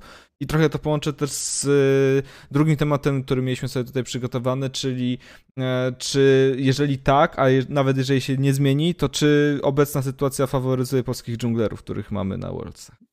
Mm, mm, mm. No, y, wydaje mi się, że najwięcej tu do powiedzenia będzie miał pewnie Ulight, bo ma największe doświadczenie, jeśli chodzi o, e, o, o grę samą, ale wydaje mi się z tego, co ja zaobserwowałem na tych playinach i to, co już wcześniej mówiliśmy, e, moim zdaniem zmiany będą, Caitlyn się pojawi, e, było widać też trochę, e, że pod koniec playinów e, Miss Fortune się zaczęła częściej pojawiać. E, też chyba zawsze prawie było tak, że, że meta w, e, na Worldsach trochę się zmieniała. E, zmieniała się najczęściej w drugim tygodniu, e, więc może jeszcze w pierwszym tygodniu zobaczymy podobne piki jak na playinach, ale drugi tydzień to jeszcze zweryfikuje, bo każdy się dostosuje, każdy będzie szukał jak najlepszej kontry. Więc no, ja, ja przewiduję zmiany i, i chętnie bym je, je, zobaczył, ale sama meta w playinach też nie była zła. Mieliśmy trochę różnych pików i, i oglądało się to spoko. Mieliśmy super playe Twitcha, mieliśmy e, fajne playe midlanerów, toperów, mamy trochę carry na topie, mamy trochę tanków na topie, że to wszystkie, balans jest dość dobry i też jak ktoś zauważył e, na Reddicie, dzisiaj czytałem, e, ta meta w odróżnieniu od większości met na Worldsach nie ma jakichś postaci, Zawsze są jakieś postacie takie, które najczęściej się banuje. Mm, Akali na przykład jest często banowana, ale nie ma takich pików definiujących całkowicie tą mhm. metę. Paweł? E, no ja, ja się zdziwię, jak nie zobaczę Caitlyn. Naprawdę się zdziwię, że nagle jest właśnie placebo nerw w drugą stronę, tak? I e, ludzie przestaną grać Caitlyn ze względu na to, że no nie, nie ma tego movement speeda czy tam paru AD. E, więc ja chciałbym po prostu zobaczyć panisz, większe paniszowanie na bocie, takich, takiego bezkarnego blind pikowania Twitcha, bo widziałem to pełno razy w playinach. E, Liquid to najczęściej chyba robiło, a też e, chyba UOL właśnie, więc ja chciałbym zobaczyć po prostu zmianę takiej mety, no po prostu powrót, powrót Caitlyn i takich, takiego docisku po prostu postaci, które się e, hyperskalują i po prostu nie pikowanie sceny w blind w każdej grze. Według mnie, jak jest Caitlyn Open, to wa bardziej warto jest grać Caitlyn. I możliwe, że będzie trzeba banować Aszkę, bo dobra Asha sobie radzi na Caitlyn, ale chciałbym po prostu zobaczyć poru tej Caitlyn. Twitcha na pewno dużo zobaczymy, więc o to się nie boję. E, wydaje mi się, że właśnie dużo drużyny będzie prowokować takie postacie jak Caitlyn i jeśli takie Caitlyn będzie, taka Caitlyn będzie wygrywać każdą grę, to meta się zmieni w tą stronę, że właśnie już będzie mniej blindowania tego Twitcha. Ale jak Twitch się doskaluje parę gier na tą Caitlyn i będzie wygrywać, no to wydaje mi się, że wszyscy już tą Caitlyn wyrzucą do kosza i już się zmieni meta na całe Worldsy, nie? Michał, też widzę, że z takim zamyśleniem w oczach gotowujesz się do Znaczy, wypowiedzi. dla mnie, dla mnie wielkie pytanie jest, e, jak będzie wyglądała meta ogólnie? Mhm. Czy będzie kontynuacja z plane'ów, że w sumie nie spiesząc się nigdzie, biorąc takie piki typu Orn, typu troszeczkę takie spajkowanie w późniejszy etap rozgrywki, a może inaczej. Nie widzieliśmy niemal prawie w ogóle sytuacji, w której ktoś zestąpował linię i to skończyło grę. Bo wiecie, Prawda. no czasami, Mhm. Czasami jest coś takiego, że jest po prostu gierka, w której, nie wiem, Jace zrobi 40 CS-ów, totalnie zaora topa, bierze 3 plate i w sumie troszeczkę gra jest, gra jest pogrzebana. Tak. Czy jest jakiś wywód z bota, e, chociażby wracając tutaj do Caitlyn. Mało widzieliśmy, żeby linie decydowały o tym, jak ostatecznie wygląda gra, a mnóstwo zdecydowanych było w teamfightach, Mhm. tak? Dużo drużyn, które miało early game'ową przewagę, wcale nie gwarantowało to zwycięstwa. Wydaje mi Coś się, tak- że e, tylko, że jedynym pewnie. właśnie był Twitch. Że było kilka meczów, w których Twitch zdobył przewagę i to głównie było, wynikało z ganków dobrych. Ale to nawet, był- to nawet wiem o co ci chodzi, bo Twitch rozpędzony czasami wygrywał grę, ale nie wygrywał jej, jej z linii. I oto jest moje zapytanie. Mhm. Czy nagle dżungler e, wyprowadzając jakąś linię do przodu i biorąc pod uwagę kaliber tych graczy, których doświadczymy, sorry, z całym szacunkiem dla play-inów, ale e, Jose Diodo nie jest najlepszym graczem, którego zobaczymy na tym tyru turnieju, nie? Zobaczymy, zobaczymy pewnych graczy, którzy wyciągają piki, które stąpują linię i czy to wygra gry. A jeśli nie, to sorry, wracamy do Orna. E, i, i, I duże pytanko też o Adymidów, e, tutaj pozwolę już sobie po prostu być przy głosie, o Adymidów, e, eksperymenty były z Tristaną, nie do końca udane, czy znajdziemy kolejnych, bo AP dżunglerzy są gorący. To No gorący był temat. Lucian nam idzie, tak? Ale ten to już kontestowany był. No ale no nie ukrywam, nie, nie wszystkie drużyny w playinach wiedzą, jak z Lucjana e, na midzie korzystać. Wydaje mi się, że zobaczymy midlanerów, którzy bardzo dobrze są na, na Lucjanie. E, co na przykład, czy Jace się pojawi i tak dalej, i tak dalej. E, wydaje mi się, że meta się zmieni ze względu na to, jaki kaliber drużyn oraz graczy kompetentnych zobaczymy na tym turnieju. Wydaje mi się, że zobaczymy więcej orania. Evelyn, takich typu rzeczy. Wydaje mi się, że przez playiny zobaczyliśmy miłe, sympatyczne granie pod smoki i dużo zwariowanych teamfightów. Wydaje mi się, że zobaczymy na tych Mistrzostwach Świata więcej gier zadecydowanych po prostu w 15 minucie. Wiedzie, no to, to nie będzie to samo co Shadow, tak? To No, jest coś lepszego. nie będzie first time'ował Ewelinki, sorry. No. Z drugiej strony właśnie wspomniałeś Awahir o tej Evelyn. Ja się tak zastanawiam, jak bardzo Evelyn odnajdzie się w tym early game w momencie, w którym mamy aż tak romujących supportów, którzy robią presję na mapie i za każdym razem mordują. Bo na chwilę obecną, tak jak chociażby jest, jakim AD-carry jest Twitch, no może Caitlyn też trochę mniej, ale też nadal to jest AD-carry, tak? Za każdym razem mamy albo supporta, który będzie bronić tego AD-carry, albo supporta mega engage'ującego, nie wiem, Nautilus, Rakan, Leona, k- które po prostu wejdą i chociażby mieliśmy przykład właśnie u Mad Lions, gdzie ta Evelyn była kontestowana i super, ale co z tego, skoro nie udało się wejść na plecy, bo chociażby, nie wiem, Twitch ma większy zasięg i stoi cały czas z tyłu, Caitlyn 650 zasięgu, stoi cały czas z tyłu. O Kogmawie nie wspominam, bo raczej wątpię, żeby wrócił do mety, ale może gdzieś ta Tristana też się pojawi, która gdzieś ciągle nadal może być gdzieś tam grywalnym pikiem. Set nam wyszedł z dżungli. Według mnie Lilia jest takim jeszcze dziwnym wyborem. Nie wiem, co wy o Lili ogólnie sądzicie. To jest dla mnie takie ciekawe pytanie. Co wy ogólnie sądzicie o Lili? W sumie to dla mnie jest bardzo dziwna postać, bo Jako jungler, bo to jest z jednej strony się super przyda, bo może wy, wywrzeć presję na linii, może uśpić przeciwnika, ale z drugiej strony patrzę na cały impact jej podczas gry i takie Znaczy, dla mnie ta postać od samego początku to jest taki coin flip straszny i nie wiem, czy to zależy od junglerów, którzy nią grają, czy od samej postaci. Że jak jej wyjdzie, to może zamiatać, nie? Jak jej nie wyjdzie, to nie robi nic, absolutnie nic. Hot take Pawła, Znaczy, bo wydaje, mi się, że, wydaje mi się, że Lilia jest e, tą postacią, która polega na dobrym puffingu. Jeśli nie wykorzystujesz tego, jak szybko nie robi niektóre kampy, jak jest mobilna, e, to dużo traci ten potencjał postać. Poza tym Lilia uważam, że jest turbo silną postacią, tylko jej przeszkadza mnóstwo twardego CC, e, który jest obecnie i trudno się teamfightuje, po prostu nie da się teamfightować, nie da się podejść, kiedy rywale mają non-stop twardy CC typu Leona lub Nautilus. Bo ile było walk takich, gdzie ona wychodzi i nagle dostaje po prostu stana i jej nie ma, nie? Ma tak mało życia, że wystarczy to CC, nawet nie musi być długie, żeby po prostu ją zlikwidować. To teraz Paweł się A może znowu powie, jak bo przerwaliście, a on chciał coś powiedzieć, tam słyszałem. Chciałem powiedzieć o Lili, że ja w sumie z samą Lilią miałem mało do czynienia, bo nie graliśmy nią na dżungli i według mnie ta postać jest właśnie łatwo kontrolowalna przez CC. Ja jakoś, ja, widząc Lilię w przeciwnej drużynie się nie boję po prostu w ogóle. Ja nie mam takiej presji, niby ona ma sleep, ale ten sleep d- długo trwa, zanim się załaduje. Ona tylko szybko biega, nie ma jakoś super dużo damage'a, więc ja lubię biegać na, na Lilię i według mnie dobra Leona czy Nautilus zawsze sobie z nią poradzą, ale ja bym chcie, chciał bardziej skupić na górnej alejce, gdzie chciałbym zobaczyć oranie tego Orna, tak, że nie będzie to, nie będzie blindowany Orn i o nie, nie, nie wiemy co zrobić, Orn jest broken, daje każdemu itemy, ban, ban Orn. Nie, ja chcę zobaczyć Wundera, który od razu weźmie Kale, zrobi Flame Horizon. Ja wiem, że to się stanie po prostu, przynajmniej w drużynie G2, e, w grupie G2, na pewno to się stanie, że nie będzie Orn blindowany na darmo, tak? I A- A nie takie pytanie, y, czy Niko jest dobra na Orna? E, Wydaje mi się, że ciężko, bo Ni- Niko robi wszystko gorzej niż Orn i nie, nie będzie potrafiła go spaniszować. On zależy. A Peniko, to taki Orn sobie kupi pewnie ten e, za 1200 przedmiot na Magic Resista i już będzie mieć wywalone w tą linię. E, Ja już bym właśnie wolał jakieś takie hiperskalujące czempiony, które już na niego wygrywają na linii. I jest takich czempionów parę. Oprócz Jeden Kale? właśnie jest Kale, A oprócz kolei jakbyś miał wskazać jakieś? Coś, coś typu Fiora. Wiem, że w Fiorą bardzo dużo, dużo grają w Chinach i chciałbym po prostu zobaczyć coś takiego właśnie typu Fiora. Urgot.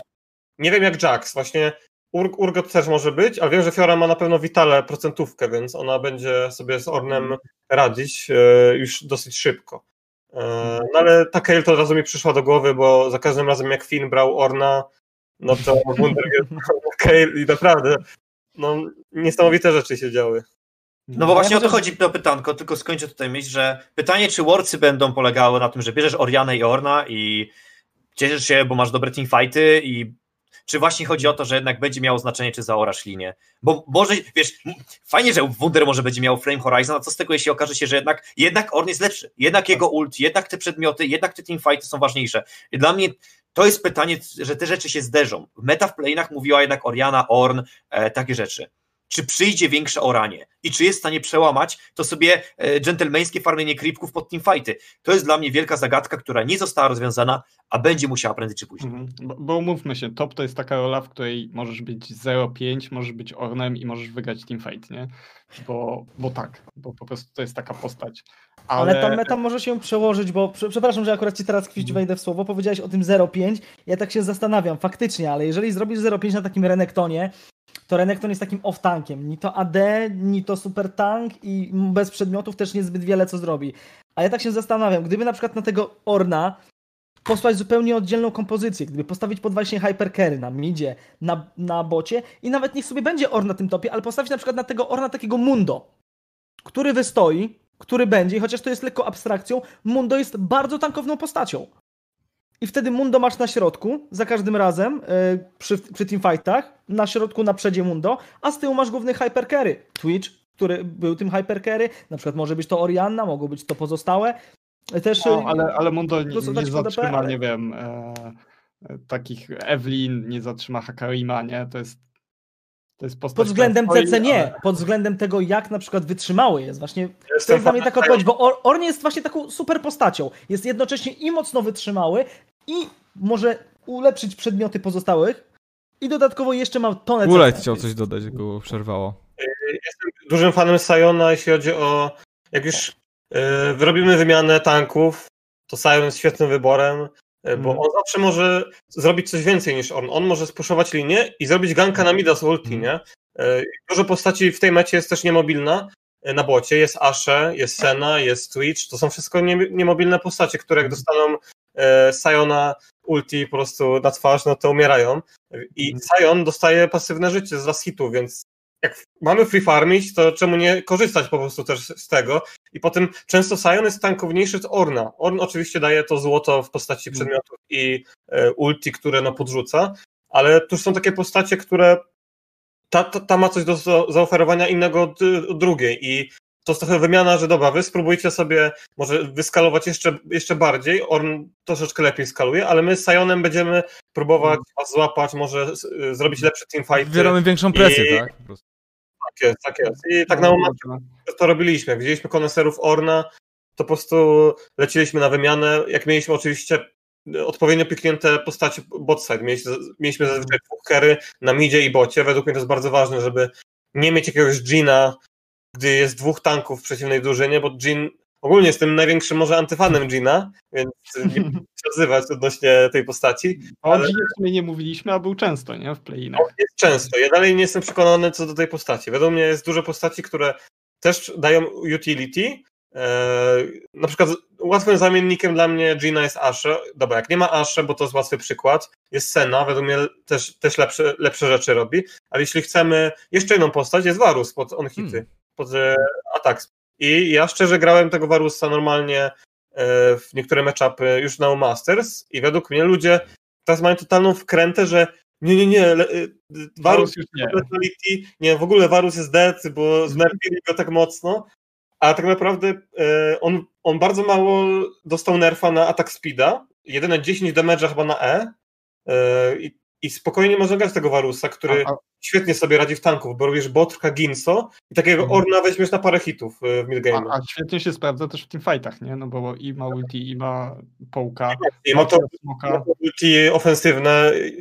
Wiadomo, Jin ma większy zasięg, ale gdy patrzę na damage, jaki robi Gina ulti, w 90% przypadków Gina ulti jest totalnie useless. Są, są czasem przypadki, że teamfight jest roz- rozproszony i Jin tam dobija albo O, na slowuje. Playinach widzieliśmy tak takie ulty. Gina, które były totalnie bez Tak, sensu. kur... Tak. Więc ja po prostu nie jestem fanem Gina i wolałbym nawet Varusa, szczerze. Tylko ja się zastanawiam, czy Varus odnalazłby się w mecie, w której mamy tyle CC.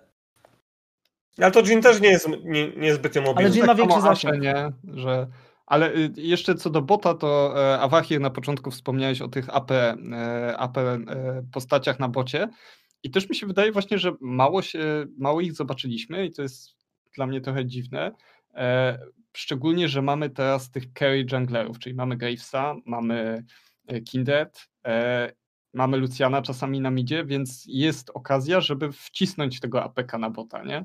Żeby mieć jednak i AD, i AP, ale, ale pomieszać coś na, na, na bocie. I, I tak naprawdę- magowie są super weaksiderami, to jest warte podkreślenia. Zostawisz sobie takiego Zixa na bocie i twój support może biegać po całej mapie od trzeciego levela. No, co, Hej- Hej- Heimedinger był najsłynniejszym chyba weaksiderem, z G2 tak doszło do półfinału Warsów. E, e, magowie są niedoceniani, to z tym bym się ewentualnie Mhm. zgodził. Więc ciekawe. No słuchajcie, tak już... e, A to jest okazja na Perksa, może będzie taka nagła przemiana Perksa, że Perks okaże się carry e, G2, wróci do formy, bo będzie grał AP na bocie, Syndrę wyciągnie. Syndę na bocie wyciągnie. O, jeszcze jest.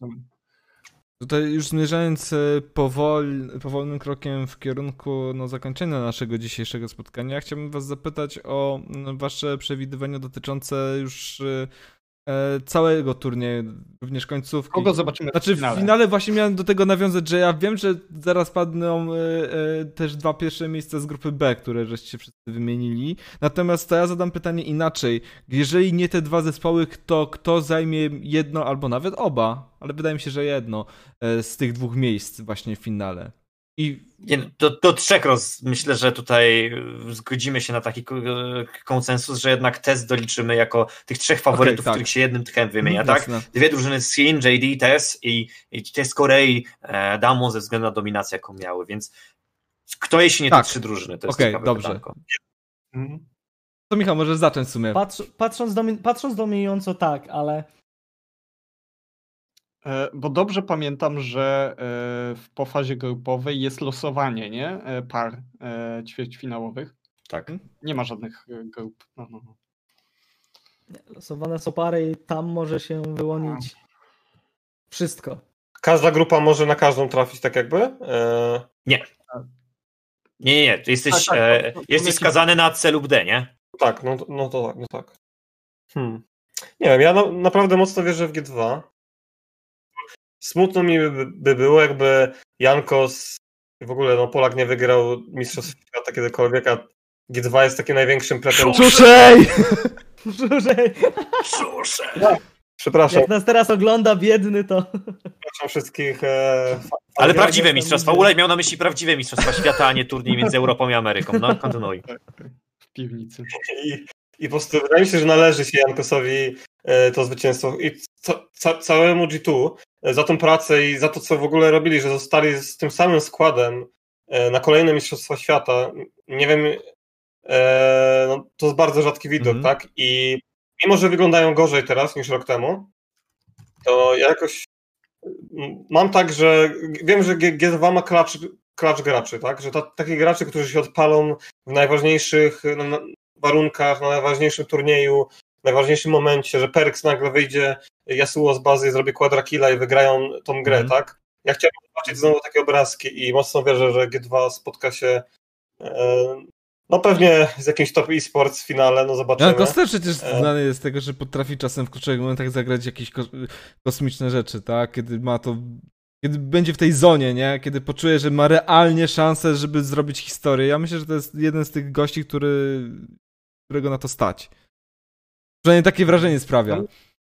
No, ale to... Mnie martwi przede wszystkim meta. e, Znaczy, oprócz tego, że, że Perks jeszcze nie, nie wrócił do tej formy, z której, z której go znaliśmy z poprzednich mistrzostw, e, to meta nie jest też dla niego, a po drugie, to nie jest meta dla G2, bo to jest meta, w której liczą się smoki, w których liczą się teamfighty i G2 nie ma tej możliwości e, no, wykorzystania swojej A, kreatywności. przyszedł niszczyciel tak, zabawy. Nie zgodzę się z teamfightami chyba. Bo jeżeli jeszcze co do obiektywów tak, to G2 potrafi bardzo dobrze E, teamfightować. Potrafią, tylko że ich największą, moim zdaniem przynajmniej, e, siłą było w poprzednich sezonach to, że oni potrafili po prostu robić e, rzeczy, które wytrącały z równowagi przeciwników, z ich planu, psuły im ten plan, mieli te, te piki. Ja na przykład na ty, tych e, ostatnim splicie czy playoffach nie widziałem jakoś super oryginalnych pli- pików ze strony G2. Wunder potrafi wyciągać coś z rękawa, jasne, ale Wladimir. ale nie grali jakoś super niestandardowo, nie? Więc też liczę na to, że jednak się e, obudzą i, i dadzą radę, bo moim zdaniem mogą pokonać, e, jeżeli trafi się na przykład tak, że w półfinale Top Sport zagra z Damwon, a oni trafią na e, JD, no to mają szansę dojść do finału, a tam już wszystko się może zdarzyć, nie? Ale, ale akurat tak jak w poprzednich mistrzostwach bardzo wierzyłem, że im się uda, tak w tych e, myślę, że top 4 to jest taki dla nich dobry wynik. No na pewno ważnym warunkiem do G2 w finale będzie e, podniesienie się botlane'u, tak? Performance botlane'u. E, jeśli będzie tak samo jak na playoffach w Europie, no to nie ma szans na finał, to od razu powiem. Więc tak naprawdę mocno zdaje się na e, formę botlane'u, mówiąc, mówiąc to, że G2 dojdzie do finału. Ale gdyby botlane się odpalił e, i Park znalazłby komfort, miał dużo czasu, mógł pograć solo queue na najwyższym poziomie, na pewno co, co, co chwilę skrimują na te e, najlepsze drużyny, więc wydaje mi się, że on jest tak doświadczonym graczem, że on na pewno po, po takim czasie Mhm. znajdzie komfort i podniesie się po prostu z tego e, dołka. a myślisz, Ulajt, że jest jakakolwiek szansa na to, żeby e, wróciły Zaja albo Kajsa? E, za, wydaje mi się, że Zaya i Kajsa mogą wrócić, ale tylko pod warunkiem, że będzie dużo banów na dekery. To, Mhm. ale to są takie rzadkie sytuacje. Raczej tak w blind czy Xayaraka wydaje, mi- Xayarakan wydaje mi się, że tylko w niektóre postacie. Może w jakiegoś Twitcha Xayarakan b- będzie działać, bo w sumie Twitch nie może zasasynować Xai tak łatwo, no ma to ulti na obronienie się i no, na Rakana się Ogólnie Twitch chciałby mieć tego Rakana, więc jak podwędzisz mu Rakana i weźmiesz Ksaję, to może by to działało. Ale tak nie spotkałem się z, z drużyną, która by w ogóle jakikolwiek priorytet stawiała na Kajsę i Ksaję. Kajsa jedynie na Ezreala w blind. Jak y, przeciwnicy wezmą Ez Eza, to wydaje mi się, że taki Jackie Love sobie weźmie Kajsę na, na spokojnie. Michał? No, widzę, że konezer. E, Uwielbiam słowo do Jackilowa i z do jego Kajsy to tym bardziej, ale powiem tak, no wydaje mi się, że oczywiście, że G2 trzeba tu wymienić, gdyż e, jeśli pamiętamy o tym, co nawet sam trener powiedział i chcę się bardzo pod, podpisać pod jego oceną G2. G2, które pokazało się w Lecu i jest powód, dla którego nie są faworytami na tych walcach, nie są faworytami nawet oczywistymi do wygrania grupy, e, jest to, że G2 w Lecu było miało dużo problemów. Miało dużo problemów indywidualnych, tutaj podpisuje się pod tym, że botlane jest tutaj przede wszystkim do namierzenia, a znak zapytania będzie też Jankos i jak się pokaże w dżungli, ale jednocześnie wiemy, że to jest bardzo dobra drużyna z głową na karku. Oni będą mieli jakościowe dyskusje o, o mecie, o to, kto czym może grać, jak, jak powinniśmy, jaki League of Legends grać. Mają, mają tę przytomność i doświadczenie na scenie i w BO jedynkach wydaje mi się, że jeszcze mogą być chwiejnie, ale jak przyjdzie co do BO piątki, to wszyscy będą mieli przy predycjach takie, kurczę, wyszli z drugiej grupy, nie wiem, tam wynik 4-2, 3-3 z dogrywką, ale to jest G2 w BO piątkach. I jest, myślę, że ku temu bardzo merytoryczna przesłanka. G2 w BO piątkach jest bardzo niebezpieczną drużyną, bo jest drużyną dojrzałą. Jest drużyną świadomą swoich zalet, świadomą swoich wad i owszem, Meta nie jest idealna dla nich, tutaj zgodzę się z Kasarem, że e, oni zawsze lubili sobie grać bardziej presją gdzieś na mapie, e, tutaj też z, z, z Kwiściem chciałbym się zgodzić, że tutaj bardziej jakiś może speed push to była ich, i była ich siła, e, ale też będą, wydaje mi się, znaleźć, w stanie znaleźć taki pik jak Shen i ich proaktywne używanie Shena, Hekarim w dżungli, nagle Orianka nam idzie dla Kapsa, Kaps jest w formie, nie możemy tego zapominać, gdy Kaps jest w formie jest czołowym midlanerem na świecie, widzę dużo szans dla G2, Widzę także sporo ewentualnych e, zagrożeń. Jest drużyną, którą chcę tutaj wymienić jako oczywiście drużyna, która może nawet dojść do finału, ale też nie zdziwię się, jeśli trafią sobie na jakąś poważną drużynę e, w, półfina- e, w ćwierćfinale, w półfinale i nagle będzie jakiś 0-3. To się może zdarzyć, muszą się odnaleźć, jak się odnajdą, są drużyną niebezpieczną. Jak nie pokażą poziomu wyższego niż Velisi, ja nie wróżę im wyżej jak top 4. No i cóż, wydaje mi się, że na tyle, na ile jesteśmy w stanie w te nieco, niecałe, Boże, nieco ponad dwie godziny omówić obecną sytuację, jeżeli chodzi o Mistrzostwa Świata 2020 roku, czy tam 10 sezonu League of Legends. E, no to wyczerpaliśmy większość tematów. Oczywiście nie w 100%, bo można by opowiadać jeszcze dłużej, no ale wiadomo, też e, e, trzeba w końcu też dać sobie trochę odpocząć. W sobotę rozpoczynają się rozgrywki w ramach fazy grupowej. Serdecznie zapraszam oczywiście na Polsat Games, gdzie między innymi na pewno Michała usłyszycie, zobaczycie.